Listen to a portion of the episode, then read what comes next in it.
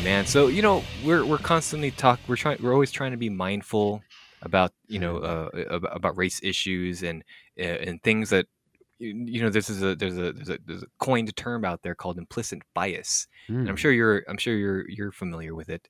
I Uh, mean, but uh, every it's day. It, it, every, day, day, I, which which is a good thing because we should all be um, aware of our implicit biases. You know, it, it's it's something that we're all guilty of. Everyone's like a little bit I don't use the bit use the word bigoted, but like that's what that means. That uh, so you know it, it means that we all judge each other based on our outer appearance, even if it's just like for a second. So Right. I mean, I'm going to share with you a story, and this is just me kind of coming to terms with my own implicit bias. But Okay. you know, whenever you hear or read stories about uh, like another shooting in a poor part of town, you know, everybody, myself included, Mike's neighborhood, you know, we assume my neighborhood, yeah, we assume even if it's just for a second that the killer is most likely a police officer. Yes. Implicit bias. See, I, I was hoping that was gonna elicit a bigger reaction out of you. Oh than- man, I, you See, you uh, lost me. You lost me there in the middle. Damn it! All right, never mind, folks. as you, let's move on to something a little bit more pleasant Okay. than Mike's failed attempt at a misdirect joke. when I re-listen you- to this episode, I'll I'll pick up on it, but I okay. I- I'm gone. It's called again, Adam. I, I it, it, with i i in an effort to not at the risk of making this joke not funny. I mean, it already wasn't funny from the from the sounds of it, and over explaining it. I'm going to explain to you yes. that what I was trying to do is what's called a misdirect and make you think that I Mm. was going to say something else. But Yeah. boom, baby. I hit you with I hit you with another answer. I, su- I subverted your expectations. I know. Police officers And as I- are the criminals. Got And it, as I can as as you can hear now, Adam is laughing hysterically man. at my attempt at social commentary in the form of humor. It- uh, it's three weeks from now when I'm re-listening to this episode. That'll be. Right. I'm just like rolling on the sidewalk in laughter. You know, people are stopping their cars, asking me what's so funny, and I'm explaining it to them. Hmm Which as we've all which was as we've all learned is the best way to make a joke funny is to Yes. over explain it. Yeah. As you know, listener you know, longtime listeners of this fan of, of this show uh, can attest to that uh, if we Mike over I'm doing it again, see? Mike over explains a joke. Suddenly it comes back all the way around to be funny again. Folks, welcome back to the. Skinny with Mike and Adam. Uh, Adam, as is, Adam is alive. I was gonna say that for listeners of So last week's episode, thank you. Uh, for first of all, thank you for rejoining us again this week on another quarantine check-in. Uh, we were both uh, we were both sheltering in place again, once again for this week, as the rest of the country seems to be doing. And listeners of last week's episode, Poorly. you can hear, They're doing it poorly. very poorly. Yeah, Four- Well, it- 1,400 new cases just yesterday. So just yesterday in Yes. our county. But I saw them. alone. I like like I said, I drove past the COVID testing center on Mm. Thursday. Like m- I went out to the the lovely the lovely man-made lake that may or may not be green for reasons we don't know. But basically, It's like a nat- it's a natural green. you you drive past the world famous uh, Paris Speedway where they filmed uh, the Issues video back in 20 hmm whatever year that was 16 and you Mhm. and basically it says right lane covid testing left lane lake access so Mm. i had to make sure that i chose the correct lane or else you know i'd be in real trouble. Which uh, lane? which fork is it? Do, do I go get tested for COVID Right. or do I go catch COVID? well the problem was i hadn't made a, a, a appointment to get my covid testing so i mean they Ah. were gonna, they were going to laugh me out of the the line if i showed up there like nerd what a nerd All you had to do was talk about how irresponsible you were last week, and they would have pushed have. you right to the front of the line. Yes. So I mean, like I said, I was going to the lake by myself because um my my family, you know, we we, we I put them in the ground.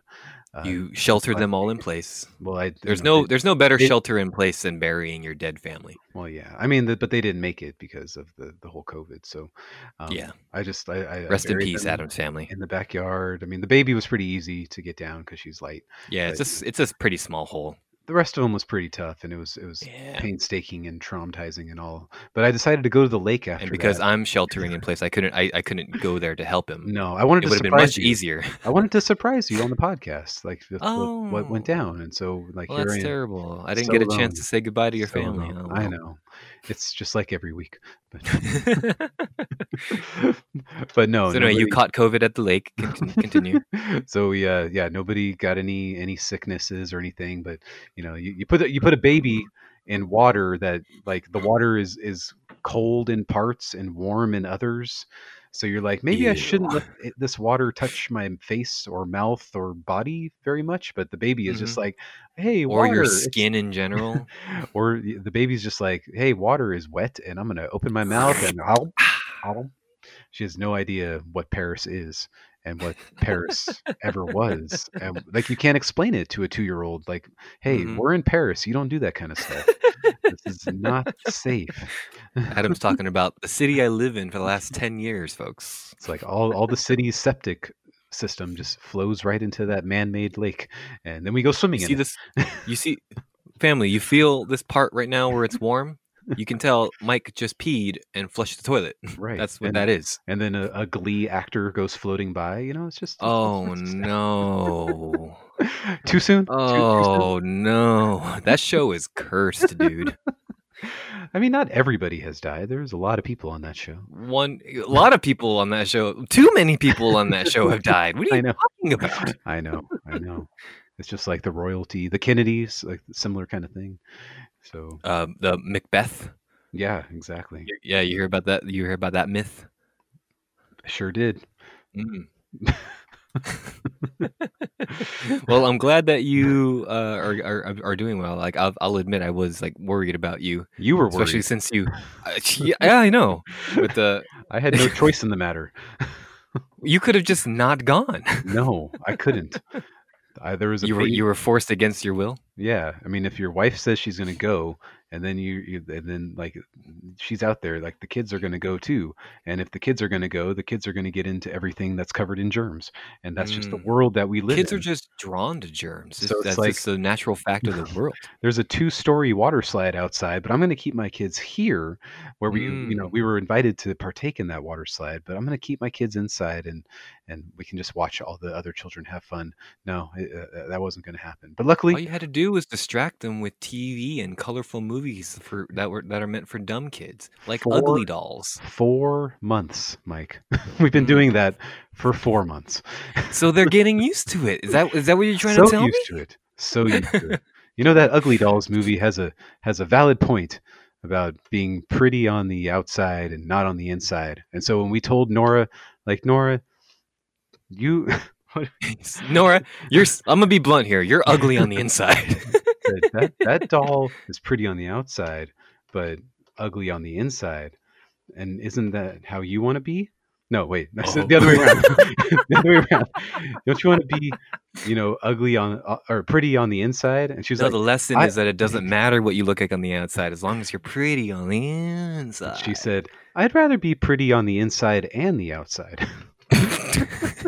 it's just so easy, Dad.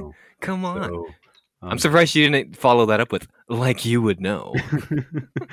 so luckily, Blake Shelton and Kelly Clarkson are helping to teach my chil- child about the importance of being pretty on the inside and the outside. Mm, so that you don't have to. So Thank you, I ugly dolls. Thank you, ugly Kelly Clarkson. No, hey, hey, hey. Did you not watch Ugly Dolls, Adam? I did many times. hey, Pitbull's in it. Pitbull? Wow, I haven't heard that name in so I haven't heard that name since I was married to my ex-wife. He plays the rapping ugly doll. Oh. He has one eye, but he wears regular sunglasses. It's confusing. he should wear a monocle, like a sunglass monocle. That's what I thought too. It would look cooler.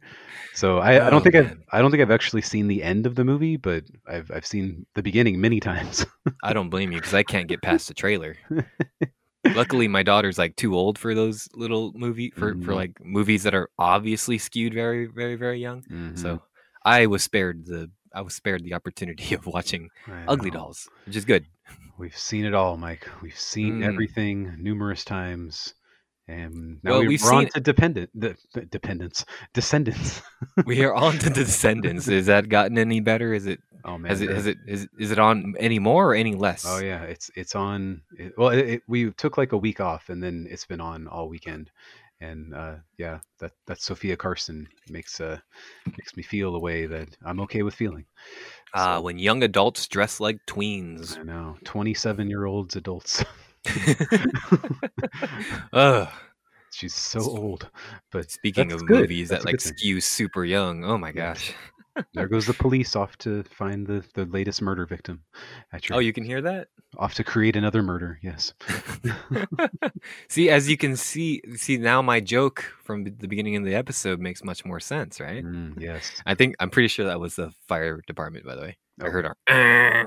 Uh, anyway, so I've watched Uh, the second one as well, which mm, uh, that's the one with the sexy pirate, right? Yes, Harry. Yeah. Yeah, Harry Harry Hook. Hook, it's like seriously, Harold Hook. They called him Harry Hook. I mean, that's th- th- they do a lot of inventive things with this entire universe, but Harry Sure. Harry Hook was one of the worst names they could. Mhm. That's that. That's a first draft thing. That that's a, that's a that's a Simpsons like name it like Poochie or something, but nothing that Right. dumb. Like, "Y- you guys okay with Poochie? Yeah, okay. Let's go break for lunch.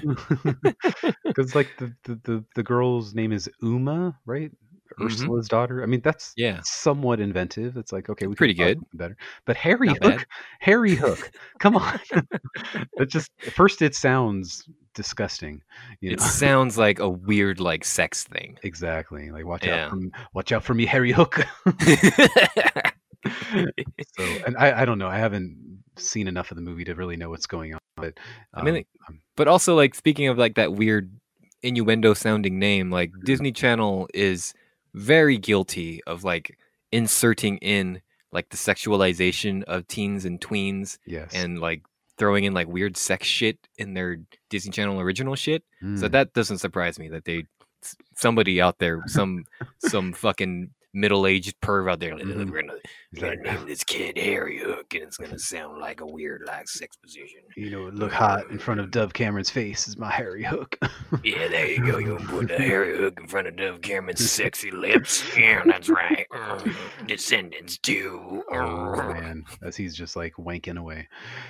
Right in front of Dove, right in front of Dove Cameron, and there's nothing she can do about it because you know women are not allowed to speak up about uh, the abuses they take in Hollywood. Guess not. I mean, you can tell by by watching Sofia Carson act that she's still like super pissed that she's not the main character of this whole thing. Like you can just Isn't tell her- in in her it- eyes. It's been a long time since I've seen the Descendants movies, but isn't that like part of her characterization? Didn't they have like some I- sort of rivalry that like I like have no I'm idea. supposed to be the I'm oh wait no that's the daughter of like who Cinderella or whatever yes. yeah Yeah, she's the she's one like that wants to I'm the one Yeah. She's ugly on the inside Yes. So, Mm. but yeah, like you could just tell by looking at her. She's just like, "Oh, this fucking white bitch. I want to fucking kill her. I should be playing Mal. It makes more sense to put me in." I have hair." been acting for 37 years I deserve top billing in this stupid fucking movie I know, and her parents are like politicians in Colombia.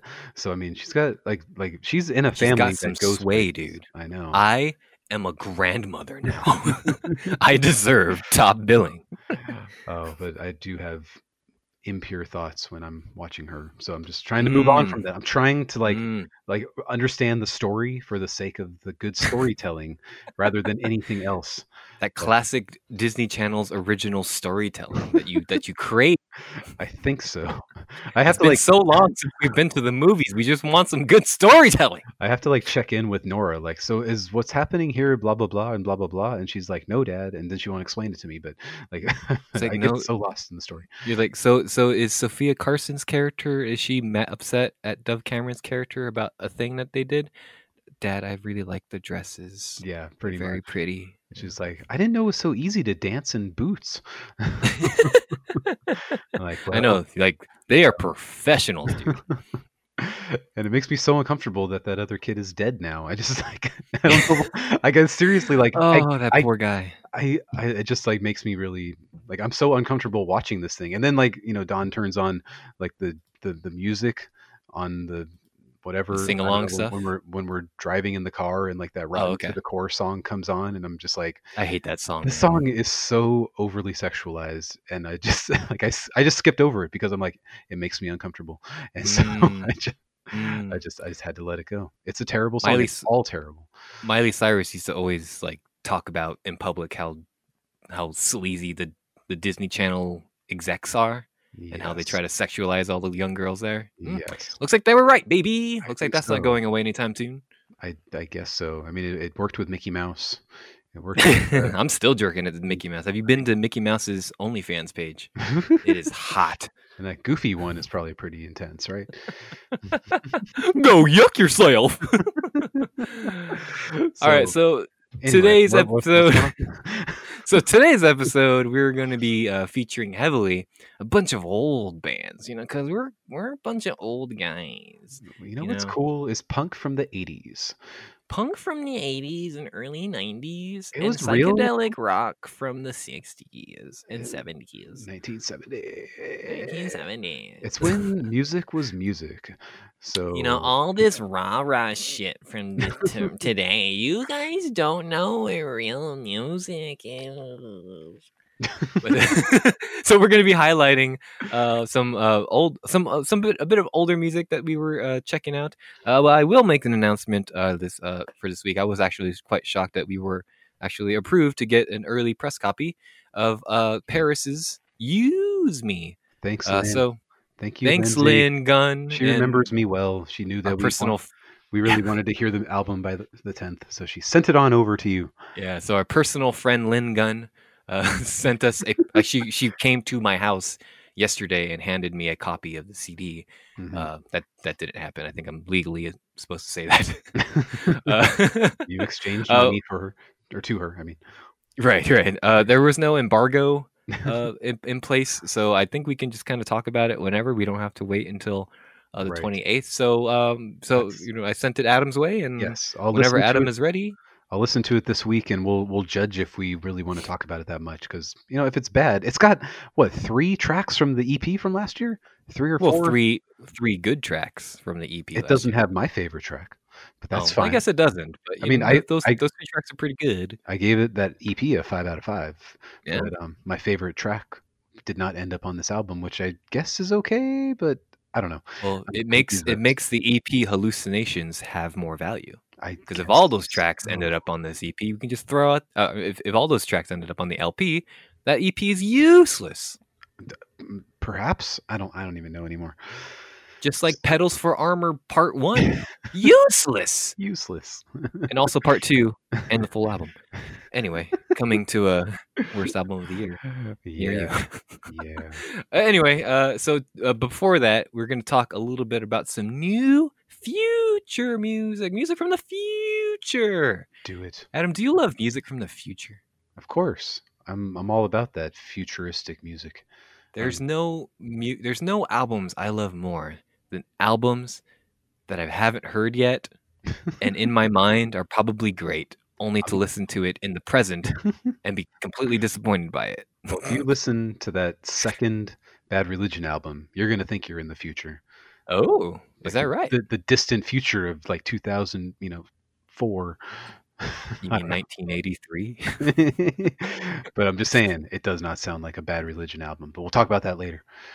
Well, uh, we're talking right now uh, before we get into some older music. Uh, Beartooth, uh, Caleb Shomo, uh, he talked with uh, Blabbermouth.net uh, a little bit about uh, the upcoming Beartooth album, and uh, he he talks a bit. Uh, I I have some select quotes from the interview that I want to talk about and share, and uh, he talks about how during the last tour before everything went into lockdown, he was writing on the road and he, and since then he's been using this opportunity in lockdown to um, kind of up the quality of those songs and kind of work on those songs a little bit more, make them as strong as as possible. Yes. Uh, so Like, here's all, what he all has- bands should be doing that right now. There's no reason for them not to be, right?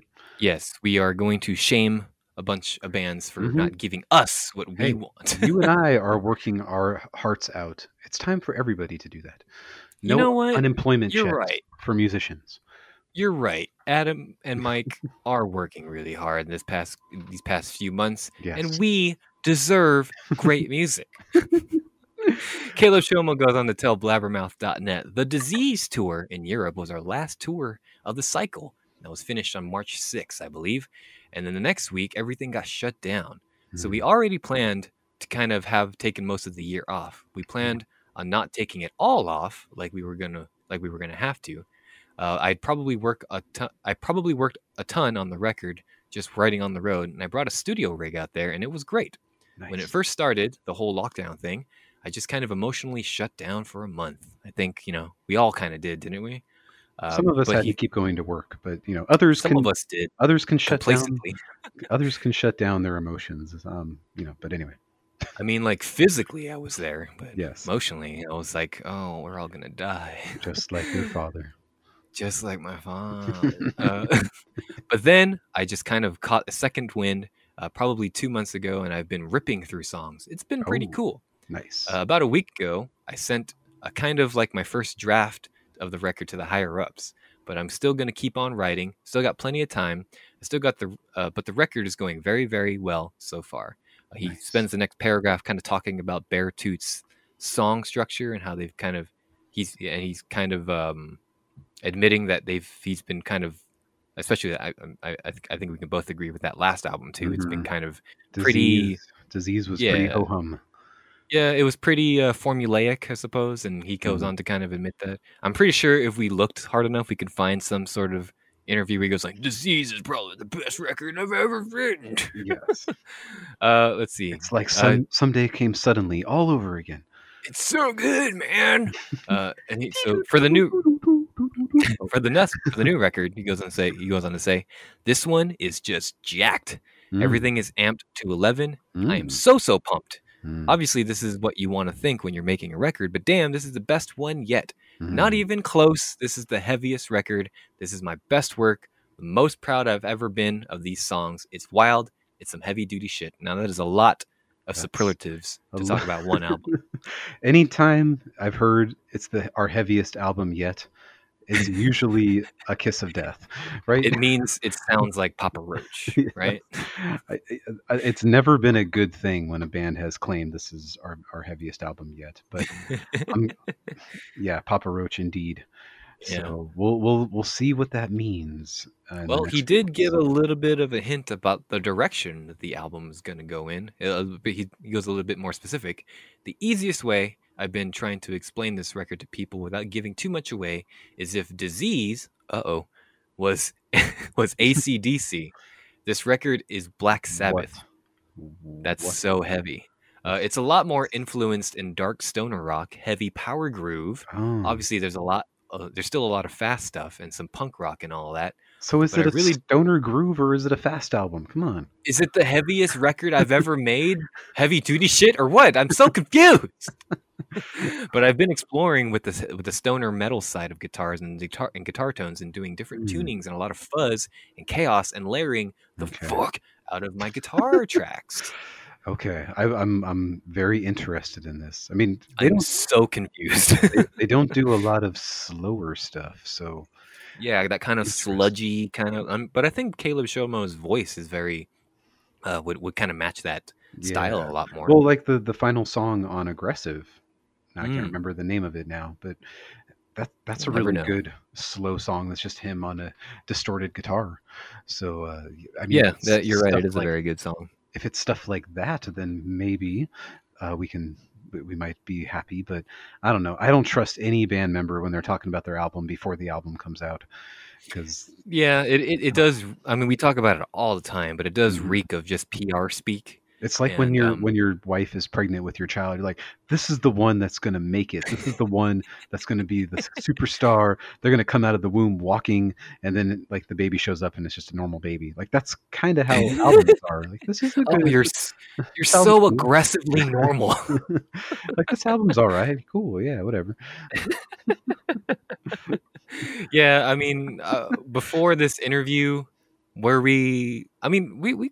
I, I guess we could probably say that we were still interested in whatever new Beartooth had in store, right? I, I have to be. I will probably never stop listening to Beartooth. Yeah, they have more good music than they do bad music, and it Mhm. really was just kind of. I mean, that last album, to be fair, isn't terrible. I've heard terrible albums before. Yes. The last album was just kind of boring and formulaic and like It's not what we Eh. had grown accustomed to. No, yeah, it was definitely the weakest of the three that they've Mhm. that he's released so far. So hopefully I mean, especially it's been three years now. So, um, is it been three years? Yeah, yeah, right. I believe 2018 Oh, okay. because I was listening to that album when I was driving to the hospital when Iris had her first surgery. Ah, so yes, 2018 then. Yeah. Yeah. Okay, so, yeah, So- so it's been a couple years. So there's there's been some time separated from disease, and um, and you know I've seen I've seen some sentiment online that the the people do enjoy that album, but I think they just kind of enjoy that music period, and you know, and anything new that they get is just kind of like okay, great, but you know, we listen to too much shit, I guess. kind how- of jaded. This is why most bands think that we don't listen to music well enough anymore. It's because we're just like we listen to it and we're on to the next one. And it's like yeah, not our fault. There's too much to take in. you all did this. It's not like I'm going to sit here holding on to like disease and only listen to it for the next Yeah. four months and then finally My find music, a new album. my music taste is Beartooth only. Beartooth and Caleb Shomo adjacent bands. Right. That's just not going to happen. So I, I don't know. This is the record industry's fault. I I, I, I want to blame it on them. Yeah, I, I think there's a wider stop. discussion. There's probably a wider discussion to have here about um, the oversaturation of music, and maybe we are all to blame for that as well. But How, you know, how many bands are on Warped Tour? Like 85, and we're just Yeah. supposed to like go discover new music by watching some random band we've never heard of. Like, oh hey, there's we're supposed to like watch them and be like, oh, I'm gonna go give that band you know 20 bucks for a CD, 10 bucks for a CD. Like, no, I'm I'm not gonna. I've made that mistake too many times where I've bought an album and then hated it. so oh, haven't we all? so now I'm going to listen to it on my app and then either put it away forever or listen to it again. Maybe that's just and yeah, that's just kind of that's, that's where we are as a culture right now, right? Yeah, but we, but we, but we, but with that in mind, we are also so far removed from the creative process as as listeners and critics, Mhm. and you know, we don't know that like, yo, Caleb Shomo worked really, really hard on this I new know. Beartooth album, and we Right. listened to it like eight times, and we're like, okay, Like, on to the next. got a busy week coming up. Well, I'm gonna I was I'm gonna talk about this when we talk about Green Day because there's a reason Oh, cool. why I listened to Green Day in ninth grade and then never again until American Idiot came out. But ah, I'll explain what it was like to be a music fan in the 90s. well, Adam, that was a great transition because this Okay. week we're going to be highlighting a couple of well, we'll be highlighting the non-major label albums from uh, from a band that we're all familiar with, Green Day, and they're still writing music to this day. They had an album out uh, back in uh, February called "Father of All Motherfuckers." Uh, we did a review on it. Uh, you know, we go back and listen to it if you want to get our thoughts. But overall, it was like it's all right.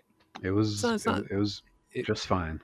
It was just fine. If you want to Uh, if you want to hear what Green Day used to sound like in the Stay eight- tuned, late 80s, listen to Father of All Motherfuckers. oh yeah, it, it was that was more of a throwback album. You're right, and Yeah. uh, and so I guess that kind of bleeds right into uh, this week's episode too. We're going to be talking about, um, so it's a compilation album called uh, one uh, 1039 slash smoothed out smoothed out slappy hours, and it is a compilation of the albums 39 smooth from 1990 slappy EP from 1990, and the one. 10,000 uh, one Oh yeah, you're right. Sorry. 1990. yeah you're one right. thousand yeah one thousand hour uh, one thousand hours from nineteen eighty nine. Yes. So it's a it's a nineteen track compilation, uh, fifty six minutes long. Right. Now, there Uh, is- but you know, There is another track that gets thrown in there at track 19 that's not on any of these. It's just oh right, yeah, thrown into the uh, special edition here. yeah, so the night the two thousand and nine reissue of this album. So Right. um, yeah, So, how do we want to like start this? Like, do you want to just start with with the thousand hours and go from there? Because oh sure, yeah. So we can we can talk about um select tracks that we want because we're not going to go through the whole thing because we're also going to be talking about uh, the other non major label album that they released back in uh two uh back in nineteen ninety. I'm still used to saying two thousand. uh, back in 1991, uh, Kerplunk, which Right, is uh, which was their first big hit um, before kind of kind of a breakout, but not like a It was a super super deal. duper breakout. It sold like a hundred thousand copies or something like that, which is quite a bit for a punk band. In the Uh, yeah, and it would go on in the U.S. to sell one million copies, Ooh, and man. worldwide, as of 2012, four million copies. Wow. Kerplunk, an album that most people wouldn't be the first album to think of when um, when you think Green Day. The only time I had ever heard of it was I was watching something that Green Day did for American Idiot in like the mid 2000s, and they were like playing the entire album straight through, and it was like a Q and A with the audience, and Mhm. a guy asked like, "Why won't you guys do something like this for Kerplunk?" And I was just like, "What the hell is Kerplunk?" never heard of that one before, and apparently it was this guy's favorite album. Um, but and Billie Joe was just like, next time we do one of these things, it'll be for Kerplunk, and it never happened, obviously. Of course. but, uh, Translation: Please sit down, sir. We have a busy day ahead of us. yes. I haven't thought about those songs in 25 years because so far Why would we? I'm, I'm not I'm not digging it that much. But you listened to it more than me this week, I think. Oh, sure, yeah. Uh, so we'll, we'll say start. 1989, 1000 Hours EP. I told Dawn that I was listening to early Green Day from the 80s, and she was like, They've been around since the 80s? And I was like, Hmm. Yeah, when they were all of like 17 years old, this EP came Yeah. out. And she's like, I have more respect for them for that. And I was like, Okay, I'm There is something. Walk over here now. There is something to be said about a band that has lasted this long. True. I mean, granted, they did start this band in high school, yes. or I think I read that Billy Joel met Mike Dirnt uh, in high, like at, at like lunch break or whatever in school, and they kind of Mhm. bonded over their love of punk rock. Like, and you have green hair. I have green hair. Let's talk. do, do, do, do you like weed? Like, I- yeah, I like do. weed. I do. Let's I go smoke do. weed. I do like me some of that weed. Do you have a then- guitar? I sure do. I got me a guitar. And then, like, what, nine or 10 minutes later, the EP was recorded. So, I mean. Exactly. Yeah. During their lunch break in high school. So, I really thought this EP was pretty good. Um, yeah, I it's gave not it- bad. I gave it a three out of four. I was really surprised. Yeah, and also keep in mind, teenagers wrote this. Exactly. I was, Yeah. but I mean, and most of this early stuff is just about girls and liking girls and girls not liking you back. But Yeah. you know, it's it's like a Brian Fallon album, but punk, right? back when Brian Fallon used to write punk music. Yeah, back Exactly. in the, back in the two thousands. So, um, but I, I did like the A Thousand Hours EP. I was not Sure. a big fan of the rest of this compilation, though. This the thing about this, and the thing about I don't want to overgeneralize it, but the thing about most punk from the '80s and early '90s is it all kind of sounds the same. It all kind of blends together. hmm You get the same four chords. But you have Uh, to there's this- try to put the ears on like you've never heard Green Day before, and then try to jump into this. And I still don't think I would have liked it that much. Mm. You know? I, I can see myself, uh, like if I was like a, if I was like a rebellious little ten year old or whatever, Mhm. listening to this album, I could probably Three-year-old, see that like, well, I know, but like if I had listened to this like in 1990, uh, in 1996 or whatever, right? Okay. And like if I was like, oh, I want to get in, I want to start getting into music. I like, like I don't, I don't like pop music or whatever, or the Right. Space Jam soundtrack or whatever I was listening to back then. Debbie Debbie Gibson, Debbie Gibson, yeah. Kids on the Block, Marky Mark, you know, Hammer. but Butterfly by Celine Dion. Uh, but um, but uh, you know, if, if I wanted to explore a little bit and listen to some to some punk stuff, Mhm. like I, I I can see myself liking this EP and even liking the Slappy EP and the- Mm. all. And, and to be fair, like the, the, this this whole stuff, especially if I knew that they were teenagers when they wrote this, like oh yes, yeah, I that would probably inspire me too at a much earlier age to be a musician it's like instead of you know my late teens and early adulthood. It's like Panic at the Disco, but '90s edition. Yeah, as you get so so there's so there's a Wikipedia article about how Billie Joe Armstrong met Pete Wentz, and Pete Wentz put them on his. Never mind, it's a dumb joke. but yeah, uh, uh, but to my original point, a lot of these early albums do sound the same, right? Yes. And, and I, I, but I think that's kind of the nature of Mhm. 80s and 90s punk. Is that access, is that accessibility? I can't even say like, oh, I listened to this and I could hear the potential. I would have listened to this and been like, well, this band's going nowhere, and I would have like written them off at that point. You Well, know? we'll get a little bit into the potential factor when we talk about another certain album, but um, Mhm. uh, yeah, how about we move on a little bit to the Slappy EP then? Okay, Um, because that came out after the full length. Like, right. a few Yeah. Okay. Well, let's move on to the full length then. Okay. Let's go. Let's go chronological order. Thirty nine smooth. and this was all just like uh, some seniors in high school writing about how crappy it is to be attracted to girls and girls don't like you back. We've all been there, man. so, um, But you I, know, as I gave like it a five Mm. out of ten. Yeah, that that's. I, I feel like that's a fair. Uh, that that's a fair score for this. It, it- it is.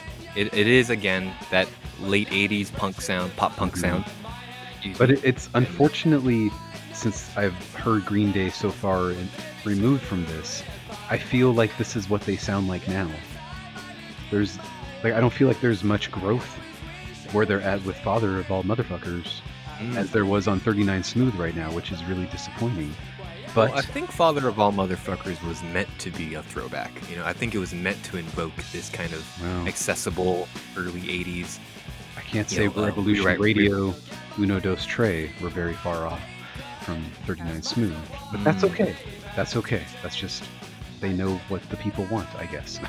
Yeah, I, I think Green Day as a band, as an entity, as an LLC, is so big that they can really just put out whatever they want, and people will just kind of eat it up.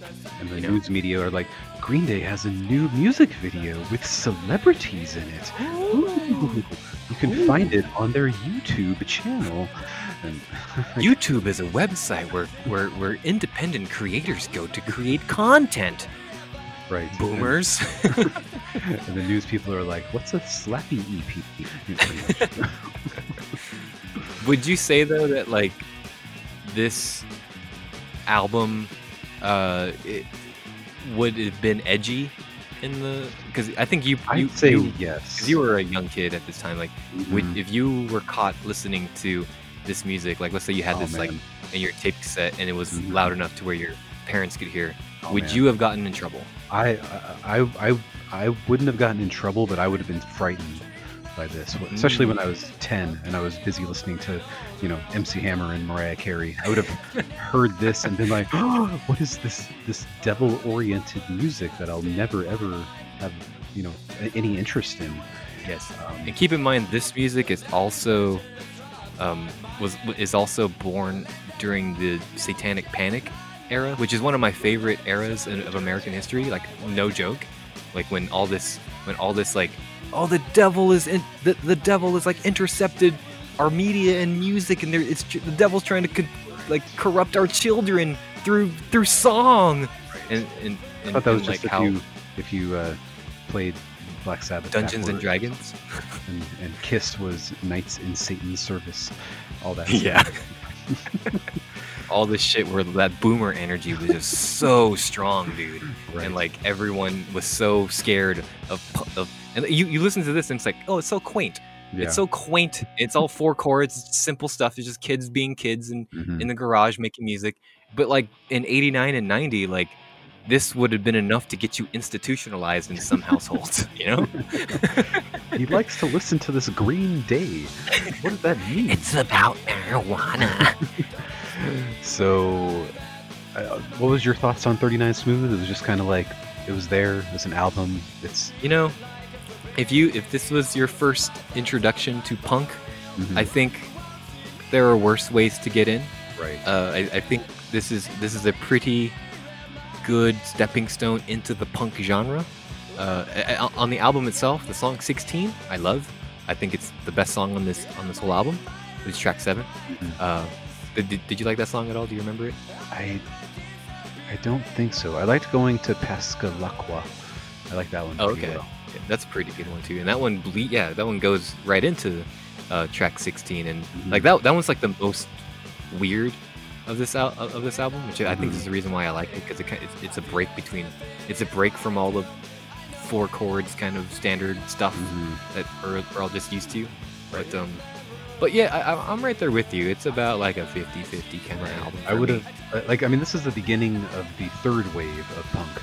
Like, Right. Where there's the 70s punk, and then like I would say Bad Religion was, and those kind of bands were the second wave through the 80s, Mhm. and this was like the beginning of like real pop punk. Um, Yeah. I mean, more with Dookie. Dookie definitely like threw the door open on that. But Yeah, and Dookie mainstreamified this type of music Yes, for for the, for the people. And this this is post Satanic Panic, right, or Dookie would be post Satanic Panic, and then like that would kind of normalize this type of music and start making it like a commercially viable mhm. form of music to be like on the radio and on and on MTV and stuff like that. And yeah. So, and then I don't know. The Slappy EP was kind of like a, hey, we, we sold some albums, and here's four more songs, including a there cover song, including a cover song that nobody probably likes from Operation. yeah, Ivy. it, I, I didn't know it was a cover until I read about it. So you know, it, it, it didn't it didn't do anything for me. right. And this EP is like pff, like ten minutes long, so it's And I can it's, re- it's just here and there. It's always interesting to hear like the bands that they were inspired by, because I can remember people wearing these shirts, like Operation Ivy. I can remember that kind of that name out there, but I never knew Mm. anything about that band in the you know mid or 90s, early 90s. Yeah, they are a hardcore punk ska band from Mm. Berkeley, California. Sexy. That is the whitest sentence I've said in a long time. I've never listened to them, but yeah, there was, all the weird kids were listening to ska at the time. So Mhm. my mom thought it was like a white supremacist uh, music thing. Like, Ska? Yeah, she. I remember her asking me that, like, "Have you heard of this ska music? Is that like white supremacist music?" It's like, no, mom, I have no idea what it is. And hey son, come here. The only white supremacist I know. Is this is this music for you? Did you co-opt this music? I was like, a, a bunch of nerds are listening to it. Does that matter? I know it's just it's just fucking nerdy Jamaican style Jamaican influenced punk music. right. They all It's so happen. weird they how all- like old all- people. Go ahead. They all happen to be white and carrying around horns, but does that make it white supremacist? Yeah, and they're like they're influenced by like Jamaican pop. So Right. It's like it's so weird how like old people get these thoughts and they just blossom into some crazy fucking mm-hmm. idea that like just sticks with them. Right. Fucking white supremacist, whatever. like if anything, like hardcore, because like in in real life, like hardcore for a little while was like co-opted by like neo Nazis and stuff, and there was like a Mm, yes. whole subgenre of like neo-Nazi hardcore punk. music, Right. So That's what uh, William Duvall talked about in, in his lead singer syndrome. That nobody nobody understood because he's talking about the underground punk scene of the '80s in Atlanta and all the white supremacists. And and Shane was probably like, I don't know what the hell you're talking about. So let's talk about Alice in Chains now. Yeah, that's what that's what fans of Lauren Babic and Kellin Quinn, Right. you know, want to listen to. So should we move on? I mean, obviously that was a, Yeah. a, a good stepping stone for them.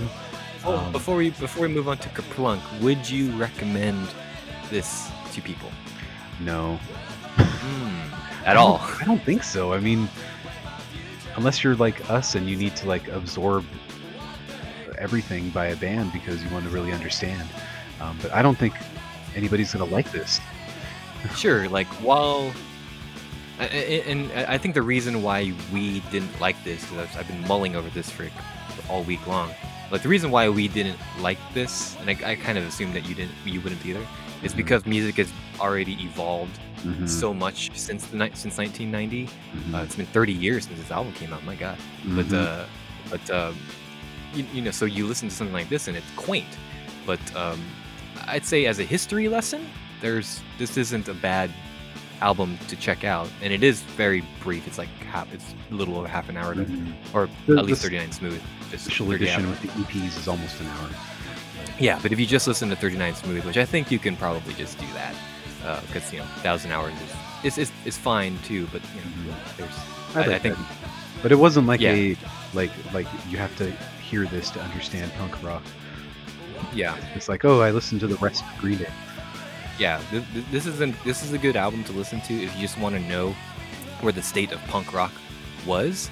Mhm, Um, because again, these were teenagers. mhm. They would have they would they would have been the height of the um, of the fan base, uh, pretty much. So they and and and to be fair, they were talented teenagers who wrote some pretty catchy songs here. Yes. But uh, uh, so so as a history lesson, this is a good thing to go check out if you want. But it's not gonna blow you away, especially since especially if you've heard much better punk albums um, going forward. yes, Uh, it's good to know Moving on. where we were. I guess. yeah, yeah, very good. Uh, so let's move on now to 1991's Kerplunk. Uh, and this is something that I, the controversial album cover that it is. What's controversial about it? Apparently, somebody didn't want to sell it because there's a girl holding a smoking gun, and on the back cover is a drawing of a dead of a dead boy. Oh. So you know, So it- literally, every, the, the premise of every punk song ever written. girls kill boys. Yes. Yeah. they either kill boys through broken hearts or smoking guns. Have you heard any punk song? It just says here certain stores didn't want to sell it. Walmart. Probably, but It's usually always oh, it's Kmart. Probably Kmart. usually Wikipedia is good about uh, telling you which stores didn't want to sell it, but that's okay. Um, so anyway, Kerplunk. I'm only like four listens in at this point, so I have a relative understanding of it. It's interesting. Welcome to Paradise, the original version. I didn't know that Ah, that yes. was, was here. Um, That's something I learned this past week too. Yeah, I thought I always assumed that album was was first appeared on Dookie, but I guess Mhm. originally it was on this album. Right. Um, so yeah, what, what what what do you think, Mike? So since So- you're more into it than I am so far. Well, into it. I guess I did say it. I guess I did say I was into it, right? But I guess into it is too strong of an opinion.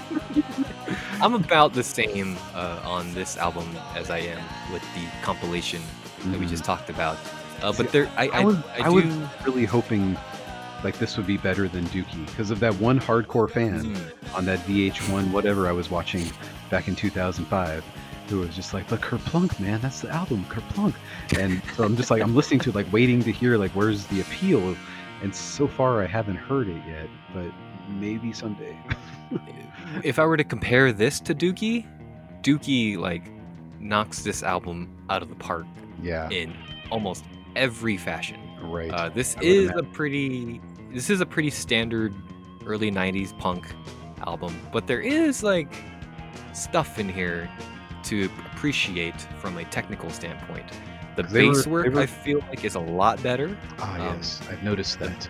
Yeah, the bass work on the compilation we just talked about all over the place, dude. It's Mm. just some of it's like it, it, borderline is tone deaf on some Mhm. songs and is and is like competent on some other songs. I mean, this Mike, one I feel like Mike Dirnt has made it known he really didn't know how to play bass when he first started playing bass. And, and it shows, yeah. that was, that was why he listened to punk music was because they, they sounded like what he sounded like when he tried to play.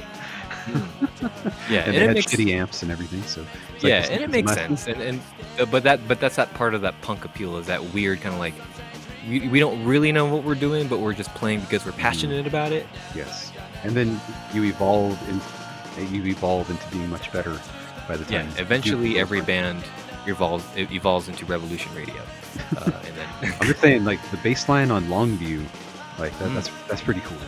Dude, that's It is, yeah. iconic in its own way. But uh, and the bass lines in uh, in in Kerplunk just sound much more refined and like like he's had a year to practice, which he has. Because yes. he started off as a guitarist uh, back before they were called Green Day. Mm. Uh, it was uh, Billy and Mike. Called like were both the, Children. gu- yeah, they were both uh, the guitarists of the band, and they had another bassist, and he left for whatever reason, and then uh, Mike transitioned in, into going bass. and- nowhere. You're going nowhere, losers. Get out of here. I'm out of here. Ew, you gonna na- you gonna name your band after some weed? That ain't cool. You name it after meth, like I'm gonna use. Angel dust. And then the and then the band Angel Dust was formed. uh, and then so halfway through this album, the song "Dominated Love Slave" comes on, kill it. and kill that song, dude. this song doesn't need to exist in the history of the world. Yeah, so apparently the drummer Tré Cool uh, is singing on that song, and it's just is a his fir- this is his first time with them. He wasn't on the previous album. right. Yeah, he was. This is the first time, and then they've they've The kept this lineup. Yeah, and then they kept they kept this lineup for the entirety of the band. Uh, I mean, they, they, they have like a session drummer, uh, session guitarist who plays with them live ever since Mhm. uh, uh, the American Idiot days. But uh, Yeah, they, they brought the- him on as a full member at one point, and then he Yeah, went back to being just a touring musician. yeah, but he's never like any of the, in any of the promo shots or anything. But, Right. uh, so but they, anyway, they made it well known that Tré is is like literally a, a mental patient. So this is not surprising that uh, he would write a song like this. mm. But I'm Yeah, gonna skip it's a- over it. I'm gonna skip over it every time. I mean, listen to it once, folks. Uh, yeah, actually, you know what? I'm gonna put it on. I'm gonna put it on in the in the background of this while we're talking about it.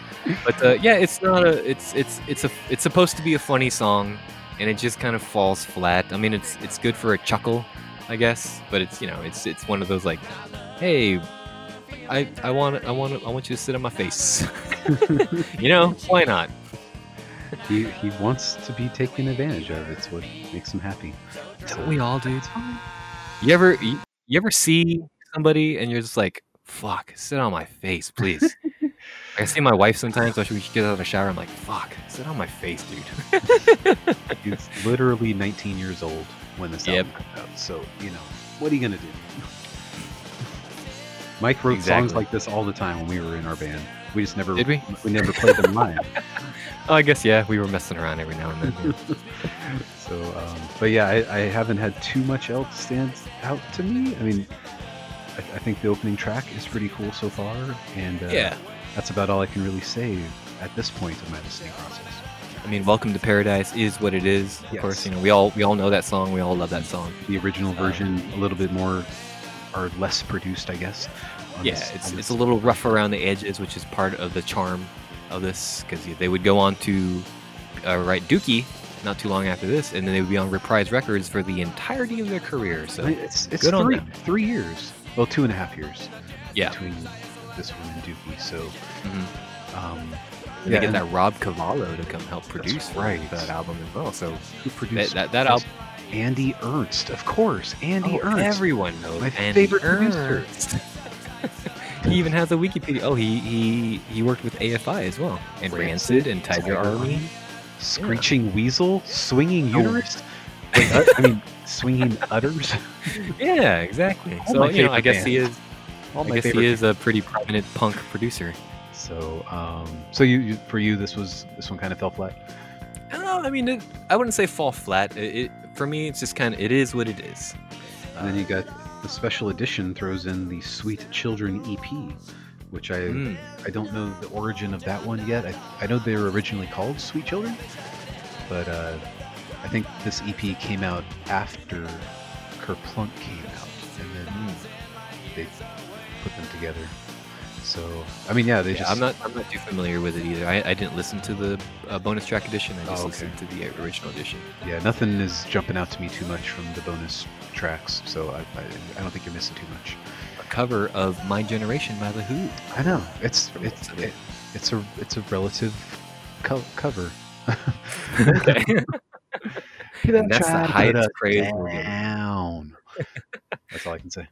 Yeah. So, I mean, so far so good. Uh, as, as as far as like our deep dive into into Green Day. I know this is this probably isn't like the most thrilling review process uh, so far, but, But we'll uh, talk this about, is a we'll talk about Dookie more next week because Yeah. I have so many memories of listening to this album in 94 95 okay.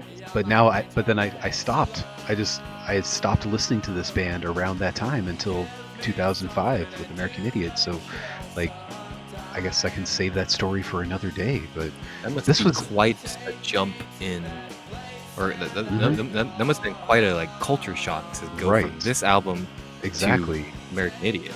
Well, and I, obviously I heard everything on the radio as much as I did, but then I remembered now that I've been listening to the album this week, and I'm only a few listens in. Like I, I would set my CD player to only play the singles. so, mm. like, okay, I, I would set it track four, track five, track seven, track eight, track ten, and then I would move on to the next CD. Like that was the only thing that I listened to. So it's kind of fun now to actually listen to it front to back Hmm. and I guess I'll have my full feeling about it next week. Um, but yeah, and then like I just put this band to rest because in my mind, they they weren't going anywhere. Like we, I mean, we, we all love this album. We all listen to this album. In Yeah, my everybody year had it. Everybody had a copy of it in their mm-hmm. car. I, we had a copy of it in my mom's van, and we would turn it on, and I'd skip over all the songs I didn't know, and then we'd move on to the next CD. So, like, Without without cheating, Adam, how many albums do you think Dookie sold as of 2014 worldwide? Oh, I know I read Without this looking. earlier this week, but I'm not looking. I'm gonna go with.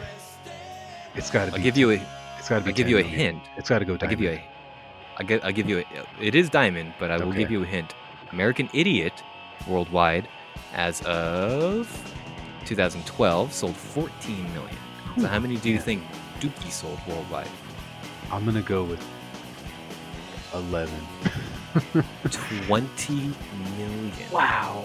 Well, yeah, because if you were 2014. if you were a white kid, middle class, like you you got this album, you listened to KROQ, and you were just like inundated with those five tracks, and and M- MTV was playing them round the clock, and we were just all like, oh man, when I come around, this is this is so punk, like we're we're, we're punk fans all of a sudden, and and and that was pretty much the end of it because I And- I didn't follow them into the future because as I'll explain, uh, nobody really told me that they had new albums coming out.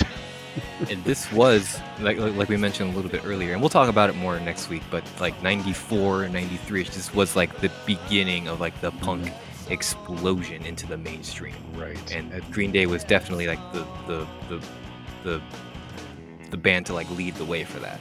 But it didn't so- like capture me the way that other albums of lesser uh, testosterone laden music uh, caught me. So okay y- you know, you know what I'm saying. You know what I'm saying. You know what I'm saying.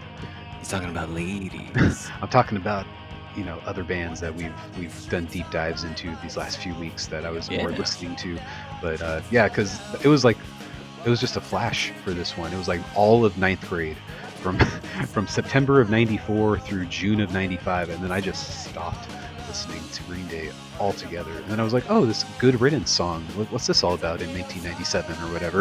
like that was pretty much yeah it. the good riddance song there's like a whole story about that that i Mm. i still remember from the behind the music on green day that i watched on vh1 back in the day Yes, but uh, yeah, which is a cool story.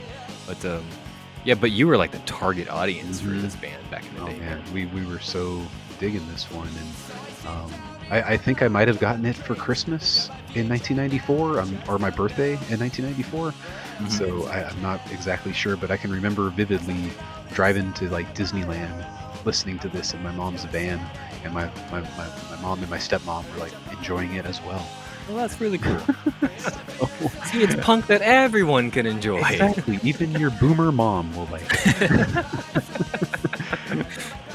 so um, but yeah that was it i didn't like even though i was listening to, to bad religion which we'll talk about in a minute here in Yeah. that in that era like i i still didn't gravitate towards punk at that time like i gravitated. Is there a particular towards- reason toward uh, for that? Like, it, it was Well- it like the aesthetic that like put you off? what or- it really was was that you would talk to you would hear this album and you wouldn't be able to find out anything about this band because there was no internet You'd had to like like do this insane weird research to find out anything more about this band and if they had other albums when their next album was coming out it was all a guessing game so like your attention span just moved on to other things so Yeah, like, it was like the wild west of music releases Yeah. back in the day. You so know? it's like somebody would tell me like, oh, Green Day, like somebody randomly, some random guy would tell me, you know, oh, Green Day had two previous albums, and and that was it. Like, it wasn't like I was going down to the record store and looking for them. You know, by the time I would,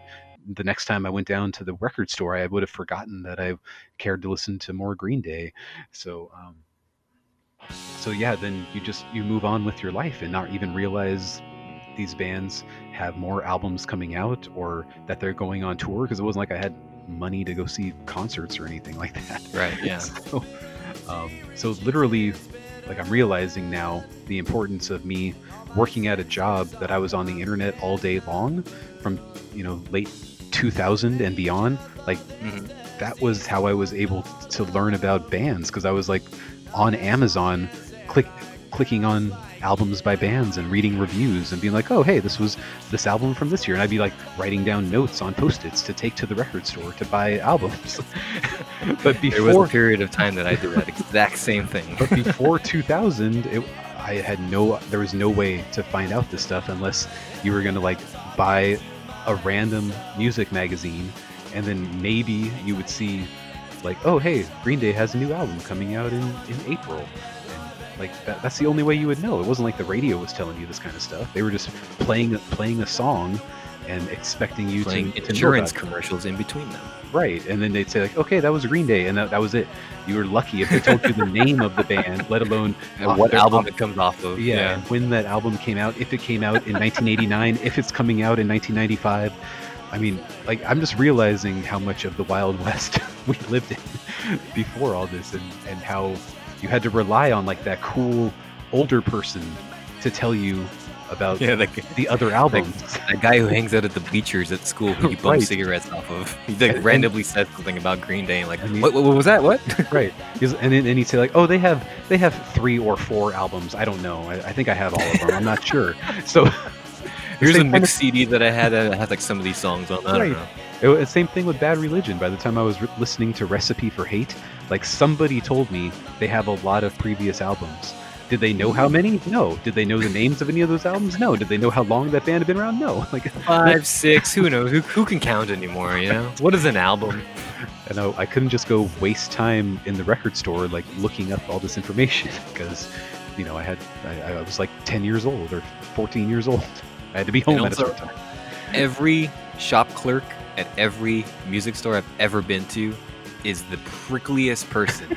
and if you ask them any, if you if you ask them any question or, or any sort of you're trying to get any sort of information out of them about a band that you like and any Mhm. further music so that I could support your local music store, Right. they would look at me and talk to me like I was the dumbest motherfucker. Right.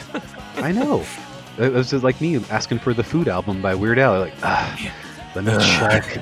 Like this kid keeps on calling us every week looking for the stupid. Hey Bill, it's that stupid fucking kid again. Yeah, the one who like gay ass music. so I've, I'm just as I'm re-listening to Dookie and trying to figure out how I missed what happened to Green Day between 1995 and 2005 when I finally listened to another album from them. I, I just realized this was why I had no idea that they were releasing albums during that time because there was no way to find out about it on a regular basis. So it was all word of mouth, or you happened to be watching MTV at the right time, or hear a mm-hmm. commercial on the radio for at the right time, or buy the right, you know, spin magazine that you just wasted fucking 250 on. Like this, like it was ridiculous. And when you say it, when you put it that way too, it's like a fucking miracle that Dookie sold 20 million copies. I know. How do, people, how do people even know the name of the album? I mean, like, it's easy to remember. I mean, it's poop. You know? right and like that was it you just look for the album that had when i come around on it You're like well Yeah. this is the one i need because that was the hit song of out of all of those that was the biggest track i would imagine hmm so um but yeah so I, I just like had this weird flashback to all of that this week listening to that album so thank you for letting me vent about that for the last Oh, of course. god how many hours have gone by that i've been talking now Seven hours, Adam. Longer than the entire discography of Green Day. Mhm, exactly But uh, yeah, we'll talk a little bit more about Dookie in depth uh, a little bit more next week. But uh, you want to move on to some more to some more classic punk that you've been checking out with some bad religion. So my, I guess my first introduction to Bad Religion was in the year 1995, where I, I was starting to hang out with my friends more and reject my parents' uh, ethics and morals and hanging out with Get my out of friends. here, parents. And my, my friend Chris was rocking this this tape in his car called "Recipe for Hate" in 1995, and I was just like, we listened to it on a loop over and over again, and it really, really stuck with me. And uh, Album seven for the band. how would I have known? So, I mean, it's not like you. It's not like you had access to information and anything. um, so I, I, I remember asking for that album. I think for my birthday or Christmas again. I'm not sure which one, but again, my mom she did not go into a tirade of like, is this a white supremacist band or anything. She just she just got it for me, and that one and Stranger Than Fiction were two albums that. Uh, me and Chris listened to, but with Stranger Than Fiction, we only listened to two songs, and then we would move on to the next CD. So uh, it's going to be fun to finally listen to that album. So I had I had these two Wait, wait, wait, albums. wait, You had the album, and to this day, you've never heard the entire thing. Yep. That's fucking amazing, dude. I know. I know. Was- applaud that audacity. we listened to Infected and we listened to 21st Century Digital Boy, and uh, oh, then we everyone knows that song. move on to the next CD. And I don't know why. Like that was just Chris would do that. He would just click on those two tracks and then move on. And I, I that was what I would do because I thought that was That fucking incredible. I love that. obviously there's no, nothing else worth listening to on here. And I mean, this album is like so long. I mean, it's all Ugh, 38 minutes. Ugh. I so don't have that kind of time. so I really remembered enjoying Recipe for Hate. I stopped listening to this band around the the end of 96. I don't think in 97 I was listening to them very much anymore and that was my the last time ever having any information about this band. So Mm. uh I listened to Recipe for Hate when we were doing our top 100 albums and it did not make the list Mm. but um, like I've been sitting here thinking like I should probably listen to more Bad Religion albums, and then I would look them up and be like, 17 albums, I can't listen to all this, and then I, they would quickly disappear from my memory. But now I have the time. But now that also that you know that every album's like 15, 20 minutes long. it's like, oh, I can do that in an afternoon. Exactly. So, and uh, just I, I don't need to ask Mike to to send over 17 albums. They're just He doesn't need me anymore. they're right here on my phone, except for one, oddly enough. But I'll talk about that in a minute. So I jumped right into the uh, the first EP, which on the remastered version, um, they lumped it all together with the first album. Um, Okay. So you have the first EP called Bad Religion, and then you have the first album called How Can This Be Any Worse? Or How, How Can Hell, hell be any Hell Be worse? Any Worse? And Yeah. then you have the second EP called Back to the Known, which are all crammed together on this special edition of How Can Hell Be Any Worse? in- into the unknown? No. Okay. Let me explain. It's very complicated. Okay. So you had Bad Religion, the first EP, Yeah. which, like, you know, kind of they made a little name for themselves, and then the first full-length album, which is all of 30 minutes, 14 tracks, Uh-huh. um, and then you had Into the Unknown come out in 1983. So um, okay. the, first EP was 81, the first full-length was 82, Okay. into the Unknown was 83. And then the band went through an entire identity. That's when the band went through an entire identity crisis and decided to break up right. after that. Yeah, you, you talked a little bit about this last week. And then 1985, they got back together um, and did Back to the Known EP, which is the they beginning, the beginning of them sounding like them. And then Oh, okay. 1988 was the third album called Suffer, which which is basically where they found their sound and have carried it for the last 30 years, 32 years. But Is that period before Suffer like kind of rough? Like you can kind of hear the band isn't really. Okay. I mean, they're all again high school, you know, Green Day age. They're all 17, 18 years old. Um, that first EP has some of their iconic songs on it um, that they still play today. Oddly enough, Oh. I, I- I say I give the first EP a three out of six. Not too bad for Okay. you know like eight or nine minutes total. Um, but like. Uh, Slaves is a really good song. I I'm sorry, I'm not supposed to use that word, but it's still a good song. Jim And- Crow is a good song. Politics is a cool song, and I like the Bad Religion song. So those, those three are, are good. Cool.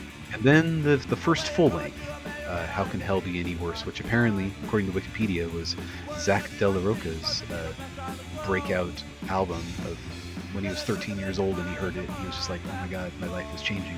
So I was just can like. "Oh, I, can, I, I bet this album is going to be great." And it sounds like 1982 punk music for Okay. 30, 30 solid minutes. Four chords. You know, oh, every drum beat sounds exactly the same. You stuff can, like that. You can tell it's it's Graffin, Greg Graffin, or I think that's his name. Greg. hmm Yeah, you can tell it's him, but he sounds like you know things haven't dropped yet. So, A little boy. um, but He has a very distinctive voice, though. yes, uh, that's that's I the do main like thing. about him. That's the main thing. And now like I'm picking up where Rise Against got so much of their influences from. So Oh that's yeah, yeah. interesting. But I I'm realizing the hooks are much more in the guitar riffs than in the vocals. Brett Because, like, guitar, who Yep. is also the founder of Epitaph Records. Epitaph. He's he founded it when they released their first EP in 1981. That was that was it. And then Now he, it's one of the biggest independent labels of, uh, of right. today. And he like got hooked on drugs in the mid 80s, and then quit, do. quit drugs and came back to the band, and they did Back to the Known. So um, yeah, how can hell be any worse? Is is exactly what you would expect a 1982 punk album to sound like. It's just, and then it's over. so, um, but there's like six songs that I enjoyed on there out of the 14. So, eh, Okay. And they're all great. like really short too. They're all like Yeah. two and a half. Like the longest song here I can see is 325. 325. Yeah. And man, their long songs seem so long, because, especially because it's not they're not that great. Um, But that that was especially with like East Coast punk fans too. Like this Mhm. that was like the that was one of the trademarks of that uh that early punk sound was that like first chorus, first chorus, end, and uh, and, Right. and that's, that was basically the formula. And it was just like Mhm. we, we we come in, we make our point, boom, next song. Oh, and we don't need to change the chords because the four chords are exactly the same. You know, makes So it it- easy to play live. it's fun to listen to. It's brief. I, I would definitely stick with this Back to the Known EP um, first, because I don't think you're missing Like too much. right there. Yeah, because Okay. Apparently, because there's some really good songs on that Back to the Known EP, but I'll get to that in a minute because we have to talk about 1983's Into the Known, Mm. um, or Unknown. Sorry, Into the Into Unknown. unknown. So that song doesn't show up on here, Dang it. but again, it's it's.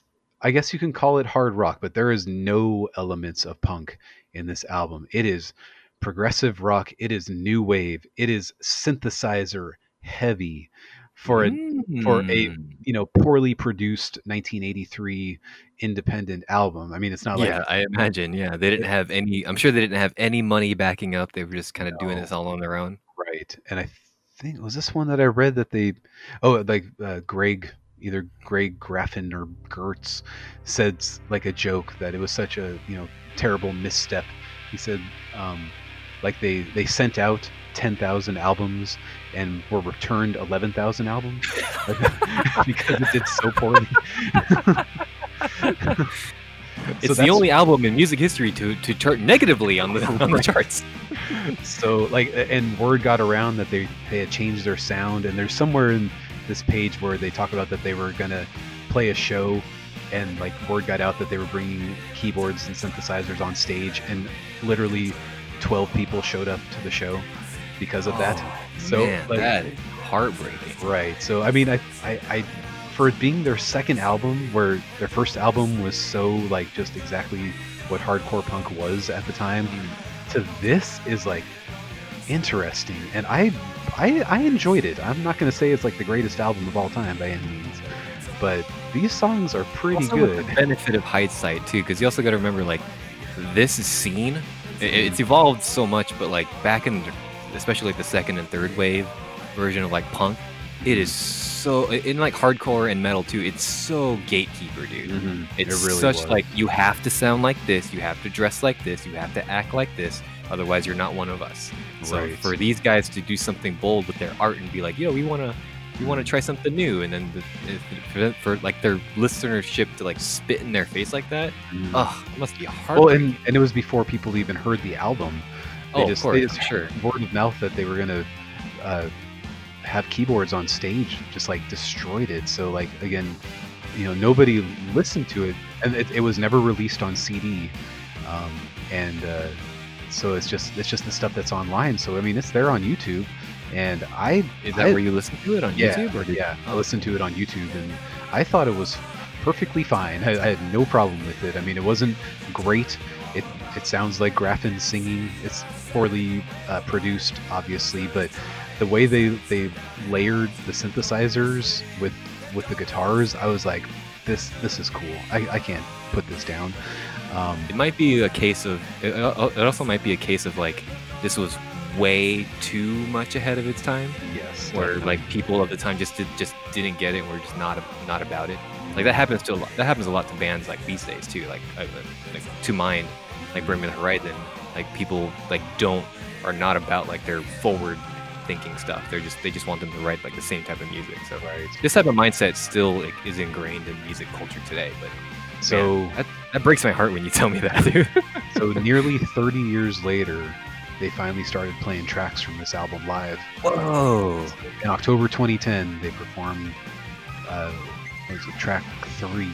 Not not a song that I like very much, but for the first time Okay. in 27 years. Um, and uh, they did release it as an LP when they like did their like 30 years of Bad Religion. All 15 LPs were included, and they've been playing uh, one of the songs repeatedly since 2019. And uh, Nice. that, that song is really good. It's called The Dichotomy, track five. Um, like really, track track five, six, seven, and eight.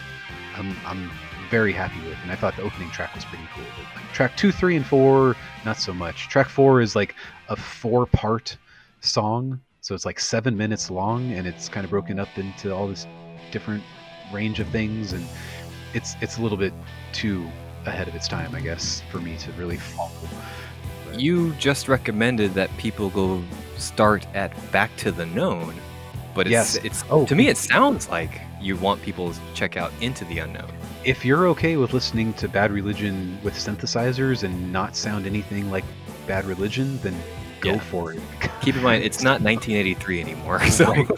so, and when you look at the YouTube comments, like people are very favorable on this album, and well that's awesome. I'm glad that like it took. I mean it took more than 30 years, but or almost 40 years, but like Right. people are finally coming around to it. I think they finally, you know, put it on YouTube, or probably around 2010, and then fans are just like, "Hey, you guys should start playing some of these songs because they're not bad." Oh yeah, and, you got to remember, like in '83, when this would have come out, it would have only been circ- like the copies that were made were, would have only been circulating in these gatekeeper uh, punk circles. Nobody else would have been able to hear them. Right. So um, so they took a break after that, broke up, and then came out with Back to the Known in 1985, and uh, this was this, this was kind of the beginning of where they went. This is a pretty good um, EP, and along the way, track four is probably one of the best songs that I have heard so far. This is like Hmm. this was probably the first time that they they wrote like I I, I don't even I, I guess I could say it like the poppiest sounding song other than the into the unknown stuff. okay. Um, apparently they've been playing along the way at their live shows ever since. Like that's just a staple of every set. It's you know a minute 36, but it's Mhm. it's a good song. It's definitely a Bad Religion song. Okay. Um, so I gave this one a three out of five. Oh, okay. Not bad. Not bad at all. And then three years go by, and Suffer, which are, are you looking at the album cover? Because that is probably the most. That is that is one of the most punk album covers I've ever seen. There it is. It's a, li- it's a, it's a, it's a young youth wearing a bad religion. Was that? A vest? Vest, leather on vest, fire. Yeah, on on, fire. fire. staring. in, in in middle in, in the Midwest suburbia. Yep, staring at suburban houses. So I'm just like, Mm. I think I'm gonna like me some of this supper. and by gum, I, I, I like this album when quite I, a bit. when, when I think of Bad Religion's music, I, that is that's the imagery that comes up right there. Yeah. Exactly. So he's got the, the cross with the line through it and everything. Yeah. Um, so this was kind of I mean, this wasn't like a big breakout album for them into the mainstream, but it was definitely like the one that all the the, the, the next wave of punk apparently uh, harkened back to. Like this is what started their love of punk music, um, and it's it's it's just a Bad Religion album to the core. But It is I- 15 tracks long, yes, 25 minutes and 50 seconds long. yes, Wow. it flies by, and it's really hard to pick how many songs you like when they go by that fast. Um, Do the songs just kind of bleed into one another though? Mhm. Yeah, Uh, and I mean, they would. and, and like I said, it's it's the guitar riffs that are the hooks. I mean, I know Mm. it's like the same chords and just backwards and forwards again, but like I find myself singing the guitar riff rather than the melody. like Mhm. that that would get stuck in your head. So um, I, I think I gave this an 11 out of 15. So Woo, I I nice. enjoyed this 25 26 minute journey into Bad Religion pretty good. Enough to listen to it 50 times in one day. Legit. Like that. You got to start at midnight, but you can listen to it 50 times in a day if you want to. and that is that's the weird thing about like the you know two minute 45 second tracks the two minute tracks you're like this this song is really long because you get so used to the minute 30 stuff that Mhm. anything anything beyond that feels uncomfortable This song drags, dude. no like is it over yet god Like what, what is it? What can you do? That track? Like I like that song, but I'm just like, why is it so long? And I'm like, it's two minutes and 44 seconds. What the hell is my problem? We're gonna go into a second course. so I, I, it's a weird thing, and I, I don't know if they're just if this is the attention span of the common bad religion fan is very brief, and that's what they were going for, or what it was. Because I read somewhere before that somebody was trying, like somebody tried to describe why early punk songs were so short, and it was kind of like um, a way to rebel against song structure. Because you know the music itself, like it, it rebels against like so- things like society and politics and and, uh, and, and Yes. conformity and stuff like that. But they, the, the, bands decided to take that one step further and be like, I'm not going to a bridge. The song's ending right here. right, You know, it's, it's just like okay, that's all you need. Why be creative or uh, you know, a good musician at all, or, or like fine tune my skills when I can just end right here Yeah. and everybody has a good time. I mean, and maybe that's I'm on what- stage, I'll bid on my fans, and they'll love it. so um, yeah so now I'm, I'm moving on to albums four through six and then Rep- recipe for hate is number seven so i'm looking forward to re-listening to that one again i know that album you go. pretty well but i haven't listened to it since 2017 now and I, that, that, that was one where i have the vivid memories of a riding around with my friends in, in the cars but also playing the super nintendo by myself and Yeah. So between this and Dookie, like you were like punk kid, man. uh, 94 95 but i was also Yeah. listening to god i don't even know i mean i don't think i had my goo goo dolls album yet oh, but- okay. but i, I had like I, I, i'm going to try to do a list of all 15 albums that i had throughout the 90s until i discovered the doors because that, that was all i had was was like this cd case that held 15 albums and Mhm. from 1994 through 1998 like i had 15 albums and that was it So- And those CD case binders were expensive. So were. wanting to get more, that was a big ask. That, that, wanted to get a bigger one, that was a big ask. Mm. so I know Dookie and Recipe for Hate were on there, but I also had like a Meatloaf album on there, a Brian Ad- There you go. Adams greatest hits album on there. Um, all my all all There was an embarrassing amount of time for me where the Space Jam soundtrack was Oh, in my. CD binder for. of course. I'm not gonna. I'm not gonna admit publicly how long that was in my CD binder for, but you know, I'm just gonna say it's a long time. right. And then I slowly incorporated, you know, boy named Goo was like, hey, this is this is still punk, right? and I, I think I might have put Pearl Jam's ten in there, um, but I had I had to borrow that one. And uh, and oh, let us not forget live. Um, I don't. Is there Mm. any, anything more about the beginning of Bad Religion that we want to talk about before I move on to another band? Or do you want to talk about the Doors now, and I'll come back to live because we could. Oh, it's it's up to you. But as far as like bad religion goes, I think you've just scratched the surface. Mhm. So I'm looking forward to because I'm I'm gonna be uh, downloading their discography as well. and I'm gonna be uh, trying to catch up with you Okay. because you know you know in between the new PVRIS album and then continuing on with Green Day and stuff, and of course with the Doors and you know so I've I've been wanting to like I've, now that you especially now that you've uh, kind of sold me on Bad Religion's early stuff, especially that Into the I'm so interested I- Into the Unknown album. I, I know that I really liked it. I'm sitting there listening to it, just like, wow, I, I'm really surprised that I am enjoying this. I mean, I gave it a five out of eight, so it's not like the greatest album of all time. I mean, that's still good though. But like the Mm. way you're describing the the atmosphere and the Mhm. change and, the shift in their sound, like I, I think I'm gonna check out Back to the Known first, and then go check out Into the Unknown just to, just to compare and contrast. Okay, because if you if you just gave a few spins to how can hell be any worse, and Mhm. then and then go into the unknown, um, that might be a, a huger contrast. Oh, okay. because at least back like back to the known sounds somewhat where suffer is just suffer is much better produced Oh, okay. um so yeah I, I, I- that's just that's that's what worked for me but it's- My it's is like racing right now, so it's So- very interesting 32 minutes of music very cool. So we'll talk a little bit more about Green Day and Bad Religion uh, next week. Uh, so do you want to talk about because you you just you just told me today that you're gonna check out uh, some more. Oh no, you, you talked about it a couple a few weeks ago that you're gonna recheck out this album from 20, uh, 2006 from a band called Live. It's a band that like not a lot of people talk about, but they've had quite an impact I on would the modern rock so. industry. I mean, obviously the '90s were a better decade for them than other decades, Mm, but Just like a um, lot with a lot of grunge bands too, you know. Yeah, because I again, there was another one of those albums that every white middle class kid had in 1994 was was throwing copper.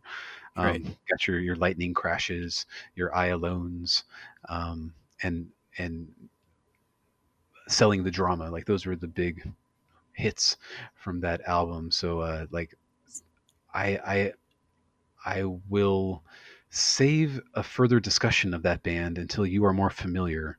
I feel, um, if you do want to take a, a, a deep dive into their discography. Well, they are on my spreadsheet to go check out, but uh, Okay. they are a little further down on the list though. Okay, So so I'll get there eventually. But uh, what what spurred you to want to go check out 2006's songs from the Black Mountain? well, a I had- very critically divided album, according to Metacritic. okay, yes. So I, it was just the album I hadn't heard. I can't I can't count the Oh, turn. The turn from 2014 is with a different lead singer. Um, so I, I can't really count that one in the same way. But if I ever find it, I'll probably try to give it a listen. But it's not on my my app, so maybe YouTube. But um, yeah, I mean, I, I, I was introduced to this band in '94, and that was the only album that I had until about the year 2000, when Cameron, my good friend Cameron, uh, asked me if I had ever heard of this band called Live. And I was like, I Mm. sure have. I really enjoy that Throwing Copper album. And he was like, Have you not heard? Adam, have you ever heard this band live? Which band live? which band? yes, that band live. exactly. Which band live? Which band though? Oh man, who's on first? What's on second? Just, we just went in a loop for like six hours until we finally figured out what we were talking about. Um, but he had the Distance to Here, which is their one, two, three, fourth album. Now I had never heard of that album, knew nothing about it, but he had had it for some reason. So we basically just traded albums and um, equally fell in love with the opposing album quickly. And I was like, oh shit, like I didn't know this band actually did other stuff that I enjoyed. Um, so I quickly went out and bought Secret Samadhi, and I was just like, "Oh, I don't know what's going on here. Um, this is this is not my jam."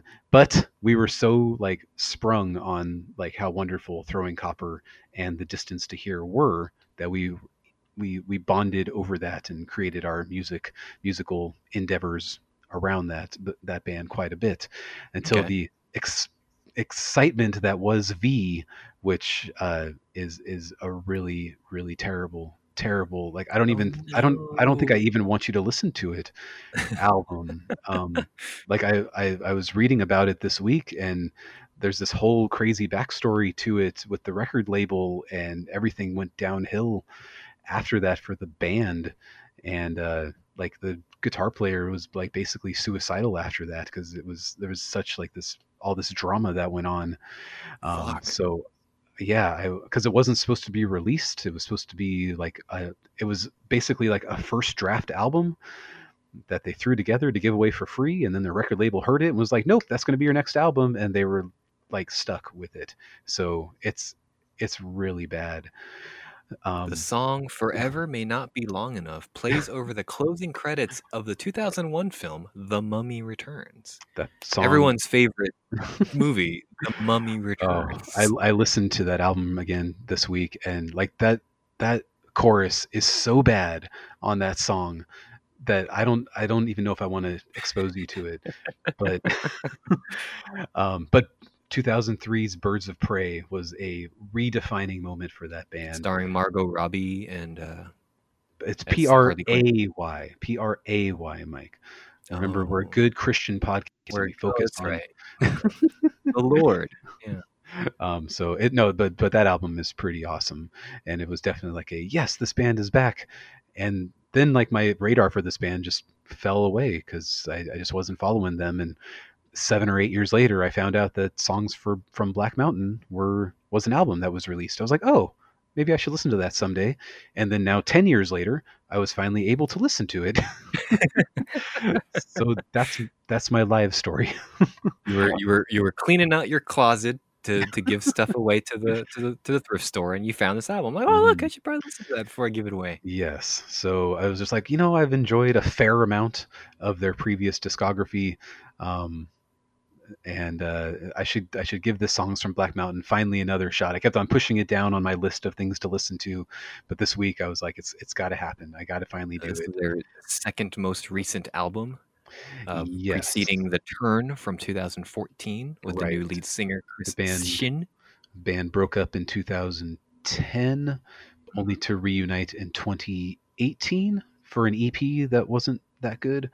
Um, Mm. they seem to be a lot happier now than they were back in the 2000s. So this Songs from Black Mountain is a very good album. I will definitely not put it on same par as the greatest albums that they did in the 90s. Um, but you got your you got your your your your your powerful alternative rock choruses. You got some pretty good bridges there. Um, the guitar work, as always, is pretty awesome, and I gave it an eight out of twelve. Were there any uh, big, gigantic, like mega hits on this album at all? Not that I know of. I, I didn't recognize anything on it. I'm looking at the track listing. I don't Mhm. recognize anything as well. Uh, great closer, Night of Nights, really really good song. Actually, the, I say the first the first four tracks are dope, and uh, Wings wasn't really my jam. Um, Wasn't a very good show either. I know. um, yeah. So it, it just kind of trails off towards the end, but at least the closer was a really good song. So, I mean, you got your Ed Kowalczyk, who's got that that high range. He's a very falsetto singing kind of guy, and it, it's kind of a it's it, it, it, his style kind of grows on you over time. But uh, check out that Throwing Copper album, and if you're a fan, then we can discuss the rest of them because that's their technically their mm-hmm. second album. Mental Jewelry was the one that came out before that, and that album's pretty good, but it's definitely not where they went with Throwing Copper. Um, okay. And again, I don't know if Throwing Copper is just a nostalgia core thing for me because that was that was all of ninth and tenth grade, and then I rediscovered it again in the early 2000s and just was like, wow, this is exactly what a album that you're going to pay $25 for like it's like this is the album that you feel like you got your money's worth Okay. Without- Cool. without a doubt Oh, they have a song called Iris as well. they do and that song is pretty cool Okay. so I, i've mentioned that to you before but i understand you didn't you didn't know You, you say lots of things to me. I man. know, um so just a Very real, yeah. real quick uh hashtag me too uh oh. uh what I want to say? A warning, warning, Uh-oh. trigger warning for the song "Waitress." Um, you know, it's not. It's the only song on the album I don't like, but it's it, it it's it's a song that when you're 14 and 15, you're just like, hey, hey, hey. so that's, that's, that's all I can say. That's all I can say about it. Um, You talking about in throwing copper? You mean? yeah, yeah, the song "Waitress" Okay. track 11. Is, is it one of those like, hey, women suck, right?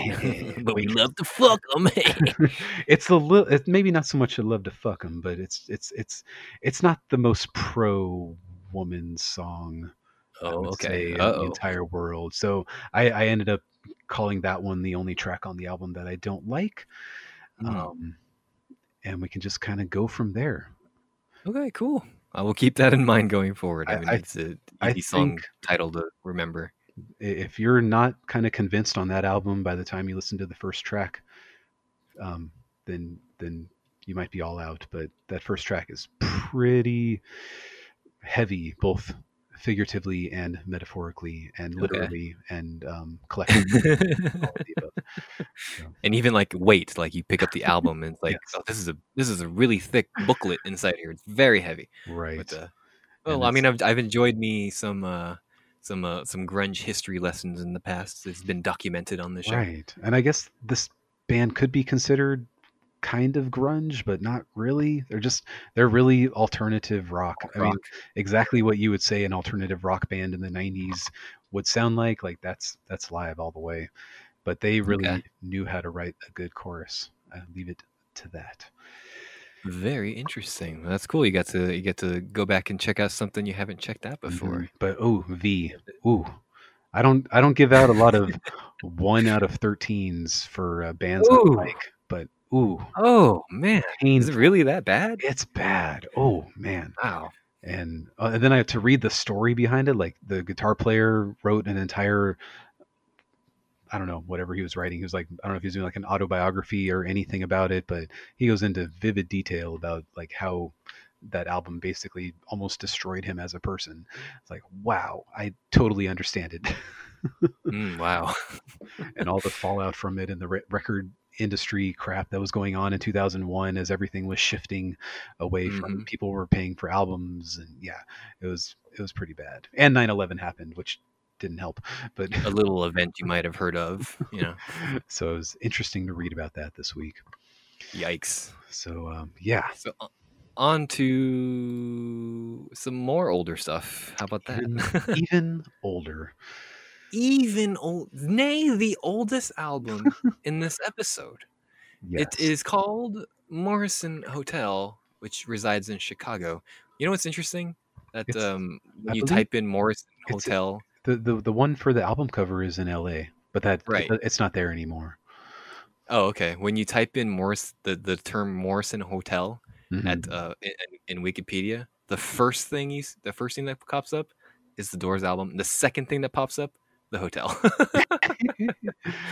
yes That's how you know you made it. I think, right? i think so i think so So yet another shift in style for the Doors. right We are now transitioning to less of a funky, funky funk rock style to more of a blues rock style. more of a blues rock style and and Yeah. jim was pretty much ready to quit the band after the soft Mm-hmm. parade ray talked him into hanging out for six more months and uh they were able Come to make on, this man! Just write, just write another record with us, bro. It's all right. You It's can do it. okay I mean, it's not like you're gonna grow down to be one of the most famous singers of all time. it's okay. bro. You can do it. a few songs were left over from the early days of the band from what i read like uh, queen of the highway is an older song indian summer is an older song you make me real is an older song and waiting for the sun Mm. was supposed to be on that album but it for some reason didn't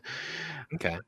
what if Maybe they, maybe it just wasn't done. I guess maybe they needed to refine it a little bit more. maybe You know, you know more about Doors history than I do. I'm just, I'm just kind of a pass, a, a passenger in this ride, right? yes With, uh, speaking of which, I want you to keep in mind, I listened to this album for a week. I Mhm. don't have the history uh, uh, of Morrison Hotel like you do, uh, which you did mention last week. This, this, you, you have considered this as your favorite Doors album at I- some point in your I, life. I, I did for a while there back in the late 90s No, it's not so- so- anymore it's not anymore So, keep that in mind when I say this term.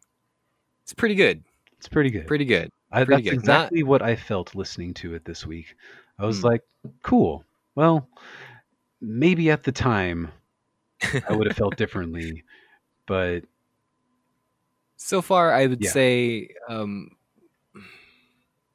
what would I? What would I? Say? I'd say I'd say "Waiting for the Sun" is my favorite album so far. mhm. Uh, so uh, yeah, uh, at least as far as where I am. it's a The pretty middle- good track. It's a pretty good Yeah. track. I will definitely give it that much. That that The- bridge is pretty dope. Yeah, the middle. Um, oh, I, well, I meant the album. Sorry, yeah, the album "Waiting for the Sun" is my is, is my favorite. But the, the the song here is is really good as well. So the middle part of Morrison Hotel is the highlight for me. Like starting with uh, Peace Frog. I really like the song Peace Blood Frog. in the Streets, Mm. taken from a from a poem he wrote called uh, originally called Abortion Stories. Yes. There you go. it's, it's it's fun for the whole family. yeah, I hadn't heard that song in a long time, and I was like, "Oh yeah, this song is pretty cool." Yeah, in in an album that kind of starts off. Uh, I mean, I, I can imagine if you were like a huge fan of the Doors back in the back in 1970 and the late 60s, like they would you would start this LP and be like, what what what, what, is this? What is what is this? Shi- they're shifting their sound again. this morning, and I got Yeah. myself a beer.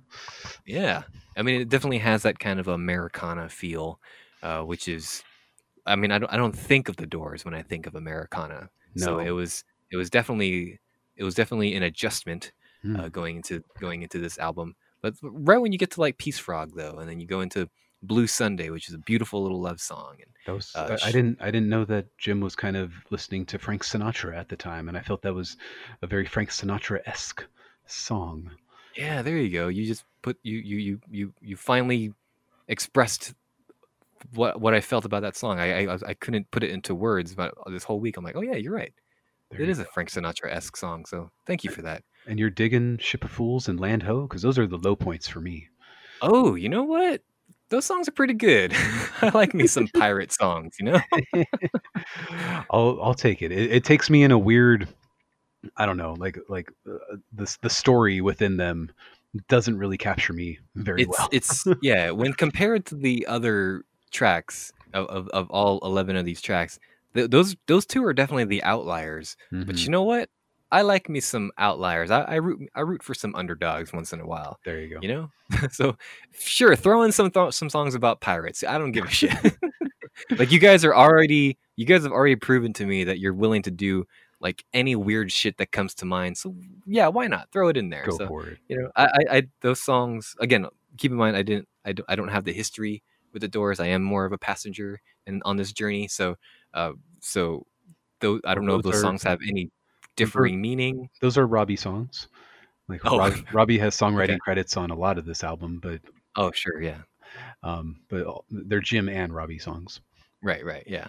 But uh, yeah, so like I said, I don't have like huge like attachment to, to this band or or the, or the songs, or I don't I, I'm not I'm not familiar with like the vast history or Oh, these yeah. songs like well, like I said, this different this, meanings. this is kind of the forgotten album.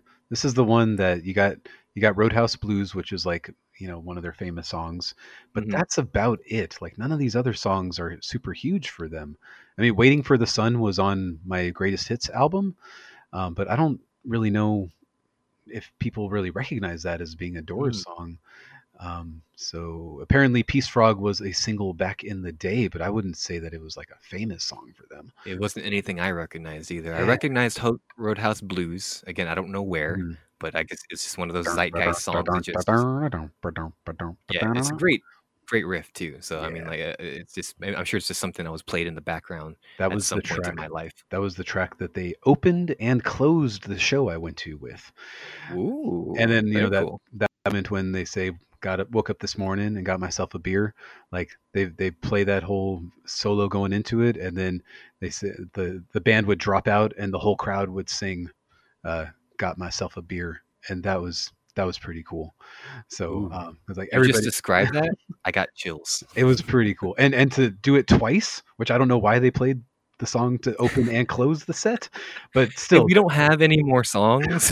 We're kind of out of material, guys. like I, I was just in there like why are they doing this twice but then at that moment when every when everybody screams out got myself a beer like i was like oh that's why they did it i get it There you go. everybody wants to scream it out again. Uh, yeah, but as far as Morrison Hotel goes, as an album, I mean, it's pretty, pretty, pretty all right. Uh, what did you compared feel about the spy because that The song Spy that song is pretty epic in my opinion It is a pretty epic song, especially coming off of a, I guess I can call it silly, like kind of a silly uh, pirate song coming right after that. Now we're going back to like, oh, then this is like the serious door stuff right right like, that's a man, whole what are those whole song about infidelity within a relationship of two Mhm. young people. One of them may or may not be a famous musician. His girlfriend is, oh man, three years younger than him. Which, like, I was putting all this together in my brain. Like, wait a minute, he was 26. All of all of his musings was about this particular girlfriend, and she was three years younger than him. So this was this whole band was just created about like a, a two morons trying to make a relationship work in their early 20s and i'm just like that i can't i can't process this and Yeah. and then you listen to something like the spy which is all about you know uh, searching s- trying to find somebody cheating um Yeah, it's like which is oh also wow strange too because like just two songs earlier or three songs earlier, Blue Sunday, which is a Mhm. beautiful little love song, and then this like hateful, this hateful like uh, I know your deepest secret fear. Yeah. I was like, wow, this I escalated very quickly. everything. I was just like, Yeah. I, I listening to it this week. That was the first time I really like appreciated that song, and I, oh I, wow. I think I feel like I had to listen to it as a 39 year old to really be like, wow, that like m- lyrically, musically with the guitar and the all the slide stuff there. It was like, yeah, the song is is one of the best Doors songs I've ever heard. Oh yeah. And I don't know if it was intentional, but you know, coming right after the song Land Ho, it, it just kind of it hits you a different way Mhm. because, like I said, Land Ho is a little silly, and it's like, oh, pirates, but then, and then, and then like this this this this, this stabbing, this, this this this stabbing, hurtful song, Mhm. spy comes on immediately right after, and it's like, wow, that hit me hit me right in the feels, man. Exactly. And then you're like, I oh, mean- it's a 25 year old and a 22 year old You know having, what? having a marital He was- spat. He, was just ahead of his time. I think so. It's it's so hard for me to wrap my head around because when, when you're 17 and listening to it, you're like, man, 25 years old. That sounds like so, So old, old. and and so worldly. And then when you listen to it at 39, you're just like, oh my god, what the fuck was I thinking? What a dipshit. it's so weird. It's so like mind fucking. yeah. But anyway, But uh, I mean, uh, one one thing that kind of bummed me out for this album too is like you know leading up to Morrison Hotel, I was used to every Doors album having like an epic finale. mhm. Uh, Maggie, Maggie M'Gill. It's Maggie a good song, a good song. but it's, it's, just not, not, epic. Doors epic. You know, Mhm. it doesn't. It doesn't. It kind of it does leave you wanting more. It does Right. make you feel like there's something missing from this album. So And I and I didn't guess- even really like that song until many years after I first listened to it. So Mm. like now I can yeah, at least listen to it and be like, have well, that finality. You know, it, it, it's it, it def- there's definitely something missing from this album. so um it was the band, you know, trying to stick together. And again, at this point this was their fifth album with this producer that they had Mm. grown increasingly despondent of. And you know, you mix in all the drugs and the alcohol and everything else that was fueling all of this. And Jim, I mean, you you, you got to read about him getting arrested uh, in, in those years too, because he's like looking at all this uh, jail time potentially and all this stuff at that exact moment, which you'll learn if you watch the documentary, or you can read about it on Wikipedia. It's all there. I'd rather watch a documentary. Okay, it's fun to like to read about it and then like see I the like- actual footage of it, and you're like, oh, Yeah. that that really put, paints a picture much better. Part of me really likes being emotionally manipulated by by uh, by Johnny Depp. documentaries By Johnny Depp and Johnny Depp as well. yeah. Per- potential future woman beater Johnny Depp. I don't know. He's Uh, he's you know in what? a I trial think right now. further further evidence is going to show that you know I hope it- so. it might- it's the uh, opposite way around. And it might be. oh, Amber Heard, so I think this whole, this whole thing's a mess. Anyway, this The Doors. album, you know, it's it's definitely a step up from Soft Parade. It's missing Okay, that yeah, that I'd epic closer, um, but it's the band kind of wanting starting to sound like what they wanted to sound like, um, regardless of what the producer was forcing them to do.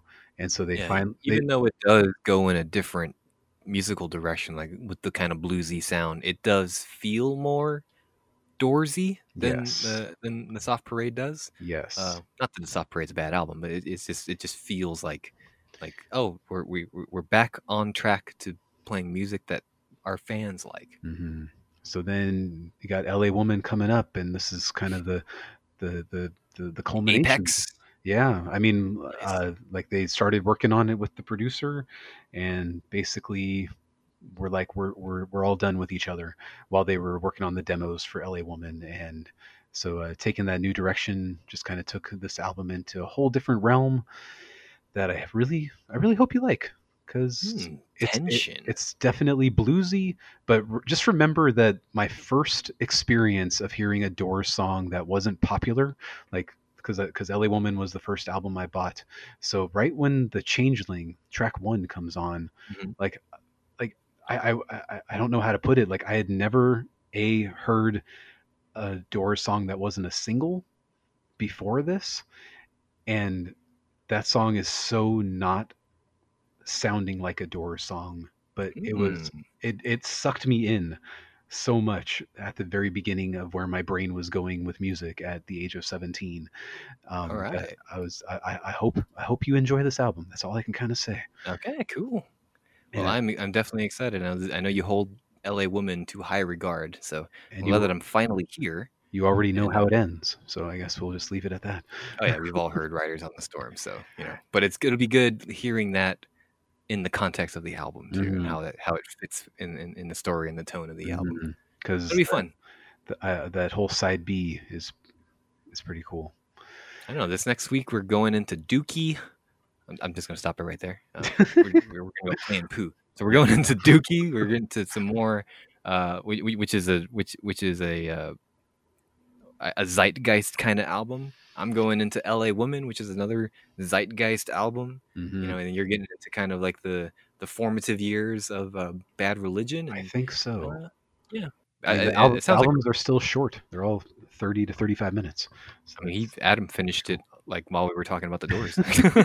exactly. but uh yeah so we got we got some more stuff and we'll talk a little uh, yeah we'll, we'll we'll fill out um the paris album because I, I i've, Mhm. I've i'm enjoying it so far Okay. um, i guess i I- should give my preliminary thoughts like of the three albums it's my least favorite okay. uh, and i think it does the the least interesting things of the three albums but that's not to say it's a bad album okay. so i'm interested to hear what you thought uh you you, think of it and we'll kind of go from there we might give it a it track by track but uh, we'll, we'll we'll see where we are because we also got a lot to talk about for next week.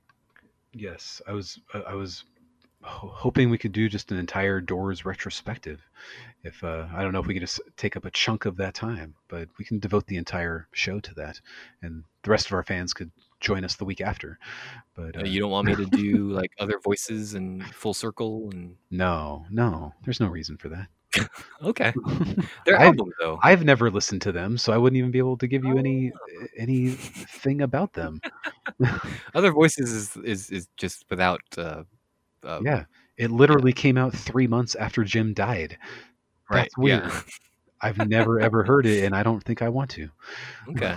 because you'll never. So so you don't count these as like Doors album because Jim's not in them. There's a track on here Yeah. called "I'm Horny, I'm Stoned." Come on. Well, Adam, sometimes people get horny and get stoned. Like, don't you want to know how that story ends? no, no, I don't. okay. So Well, then we'll just leave find- it there, and you'll be caught up with the rest of America. All right. Well, American Prayer is technically a Jim Morrison album. I have heard that one a few times. I can't say that I'm like well versed on it, but if you, Okay. it, all it is is uh is him reading his poetry, and the Doors added music to it 20 years later. So Yeah, why not? so check out the documentary. Um, yes. between I say check it out while you're listening to LA Woman if you can, or maybe towards the Oh. tail after you feel like you've absorbed it enough. Because What's the name of the documentary again? When You're Strange, Okay. narrated by Johnny Depp, Hmm. and I found it on Prime, and I I've, I had watched it before, and it does get a little dramatized, and a, Yeah, I it- mean that's that's true of every documentary. Let's be honest. it doesn't need to be an hour and 20 minutes it can probably be like an hour but they they added in some fluff but at least it gives you a good understanding of how jim was on stage which i think Okay. is a very important thing so they do there's a lot of live footage probably more than was necessary but i but that's just me because i've seen plenty of live footage already That's probably what people going into a Doors documentary are coming to see, though. Right. Yeah. So at least they they they talk enough about each album. They're like, oh, and then Morrison Hotel came out, but then L.A. Woman came out, and blah blah blah blah. So it's a very brief when they talk about that album, just like Very cool. most people. Well, it was, it was definitely a good time talking about albums that came out before I was born. So Agreed. pretty much all episode, yeah. I think uh, this but, is the uh, best you're going to get from everything I've listened to from before I was born. I, I never found anything that was as good as the Doors were. Well, it's a shame that music finally, you know, the, uh, it, it's a good thing that music finally existed after 1980. Whew, Uh, you know, we're lucky. thanks, thank, thanks for catching up, music. but I'm sure the boomers out there can give us much more information about that. all of our boomer fans, yeah, they can. Mm-hmm. they, can- you know what? If you are one of our boomer fans and you want to give us a recommendation, or if you're not one of our boomer fans, if you're one of our normal, you- uh, one of our normal, well-rounded, smart fans, you can also check us out and talk to us over on facebook.com slash skinny with Mike and Adam. But you're probably not over there if you're not one of our boomer fans. Just, let's just be honest. Uh, if you can also uh, talk to me personally over on Instagram at Mike Wears Prada. I uh, for the last uh, couple weeks I've been doing a 30 day song challenge. So come over there and, pick, and check out some of the songs fun. that I've been picking. Uh, they're in my fun. on Instagram. It's been on my uh, highlights. So it, it- after even after I put them um, out, that you, you can still at least see what I pick. Uh, so I've been doing that for I'll be doing that for the uh, remainder of July. And it Uh, got Dawn to finally listen to the Menzingers when you posted. Dawn listened to the Menzingers. She she just had Amazon Play a Menzingers playlist. So all Oh, all Wednesday afternoon was just like random Menzinger songs playing in my house, and I was just like, Nice, "Oh, I'm just gonna sit here and absorb all of this. And she was like, I'm gonna go work from home in the living room today. said, I like this band. This band is good. And I was like, yeah, I've been saying that since 2015. But anyway, I told her that too. We've been telling you that for years, Dawn. anyway, then I like wore my Menzinger shirt the next day, and she was like, I know that band. I'm like, yeah, Oh, you know what? Next time I, you know, whenever whenever I get the vaccine and come over to your house again, I'm gonna wear my Menzinger shirt, and you can wear your Menzinger shirt, and then we'll just like, and we'll just like rub it in your wife's face, like, Right. hey, remember when we recommended this band to you many many years and, ago? and then yeah, we'll rub it in her face, and then we'll tell her about the band. So, Yeah, there you go. Hey, but she did what? she did turn on uh, Queen of Lower Chelsea this morning, and I was just like, Oh. oh, oh, and then she turned it off Oh. after the first chorus. was it too much for her? All all she said was, "Aw, crap." And I think she like accidentally turned it off, but she she didn't go back to turn it back on again. I was very sad about that. Maybe you should go over to your Alexa and uh, No, go turn it back on. Gaslight Anthem is just for me. Oh, okay. No one else My is allowed to have it. My including ears you, the listener, who can also check us out, or you can also send us an email if you so wish over at the skinny with Mike and Adam at gmail.com. You know what? Dang it. We've been doing this show for, for far too long. Too long! Too many and- years. Too many years! And all we ask is that our listeners go and give us a review over on Apple iTunes. You know what? It's not a lot. We're, we're not asking a lot. But just want you to just go and help out the show because we give it to you for free every goddamn week. Stop crying, Mike. Stop. Did I convince? Was that convincing? Was that No. Was that? I can. I can hear the the the tickety tackety of the uh of the of, of of people turning it off. Ah, dang it! Well, we better wrap this up then before before the last before the last two listeners turn it off. Thank you guys again for uh, for this week's or for tuning in for this week's uh, episode, folks. I hope you enjoyed this little blast from the past. Go check out some some older bands. You know, there's that there ain't no new music coming out. I mean, there's a couple new music coming out, but like there ain't no new music coming out for for for for weeks now. So use this time and go check out some Green Day. Go check out some Bad Religion. Go check out some Doors. Go check out some other stuff that you might not that you might that you might have in your backlog that you've been meaning to check out. It's fun. I, It I is. it, it, it's it's uh, we you, you heard you heard it here from us. It's it's fun and it's a cool history lesson from where all the bands that we love got their influences from. there you go. And where we go. got our influences from, and then turned into other influences. The evolution, baby. The So evolution many of absorbing music over the past 25 6 years it's it's so time. little degrees of separation, dude. All leading up to you listening to this show right now. For my co enjoy your for- daughter And there you go, exactly. For my co-host Adam, I am your co-host Mike. We're checking in with you guys on quarantine. So, like we say every week, he's gonna come up with something really funny, guys. Really, really funny. if you if you're going to the lake stay left if you're going to the right covid testing never forget don't forget you know what? You're joking with that. I'm sure that's gonna help a lot of people. So you should be proud just of yourself. you got Putting to. that out there.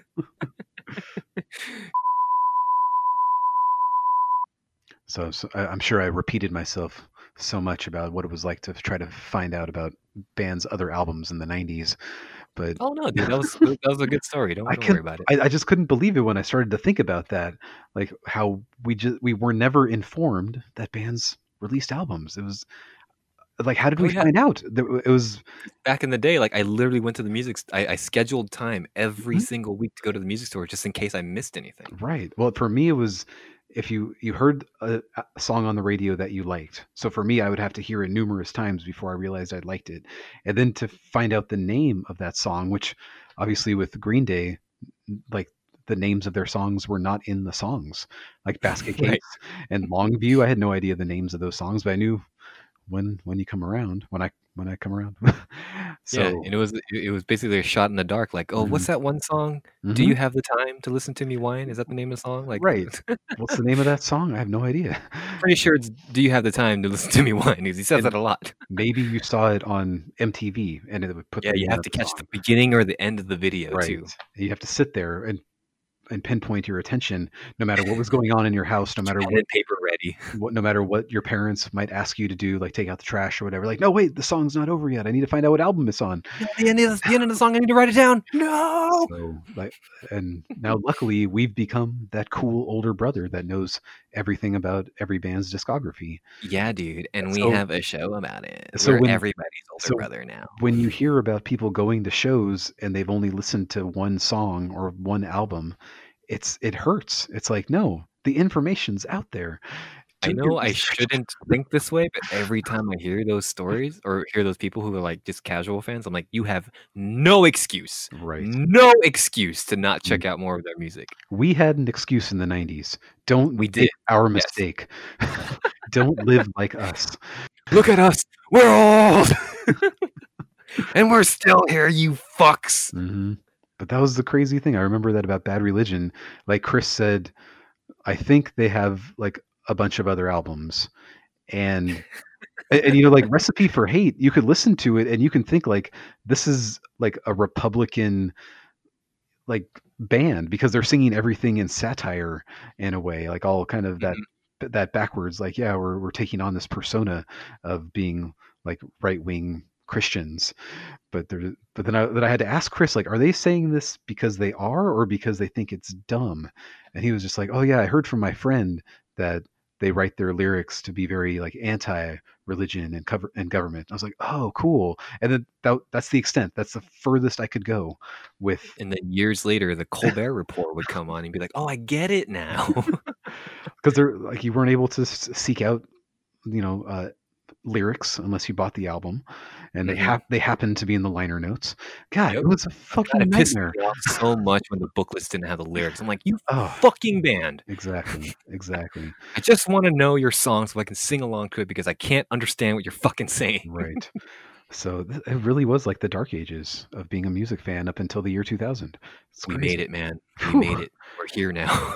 Man, just very if lucky. we don't know the name of the song, we just type in vague lyrics into Google and be like, "Oh, do you mean this?" I'm like, "There it is. Yep. It was stuck in my head all week." Because that was um, working at having so much downtime. I was like, oh, I'll just go to the my Yahoo search engine and type in, you know, Pearl Jam albums. And I was like, oh, here's every single Pearl Jam album. Oh, there's 17 of them.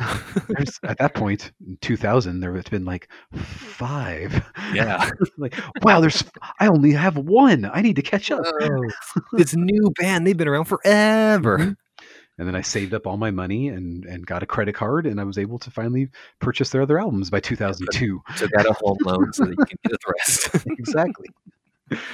Man. Putting this in the show, by the way. Oh, good, good. I'm gonna edit out and put this in. Put this in the show. Yeah, so. one of my first big credit card purchases was like those other two or three Pearl Jam albums. Oh, that's crazy, dude. My first credit card purchase was uh was my big smart punk thing that had the Saosin Oh, EP in there. Yes. Fuck. we make good we make good choices. Know you're like, oh yeah, forty-five dollars, fifty-three dollars. Like this is worth it. I, I Oh yeah, dude. Because I had like, think there's like six or seven albums in there. A couple of them were EPs, uh, and then like s- s- some shirts and stickers and pins and stuff like that. And and then because I spent so much, they threw in some like free shit too. Like they, they gave me like a sampler Good. CD, good. which I learned more stuff, which I got more like recommendations from, and then some like new pins and stickers that from bands I never heard of before. Seriously, one of the best things I've ever bought was Yeah. that first credit card purchase I ever But did. there's like one of those, and then there's ten of those that you spend money on that are shitty, right? Oh yeah, of course. yeah, a couple of little CDs like I heard like a few times. Like eh, I, don't- I don't like this, but like hey, I tried. Like, but at least I have a pin now. I would have paid forty five dollars for that Saosin EP. right. Yeah. I, I would have as well. But you don't There you know. go. You didn't know. But you got that Operation Ivy pin that you can put on your backpack. Everyone knows how much street cred I have now. Man, yeah. It was like that and nine inch nails. I was like, wow, these these shirts are everywhere in 1997. All these edgy kids out there. I'm kind of mm-hmm. scared of them. right. And Green Day and Pearl Jam shirts, Smashing Pumpkins shirts. Yes. All right, man. I'll let you Ah, go. All Go enjoy your weekend. Glad you're feeling good. Yes, we're all we're all still good over here for now. I, I legit had anxiety about that all week, so glad you're feeling good. all right. Talk to you next week. Same right, time, man. See you soon. same channel.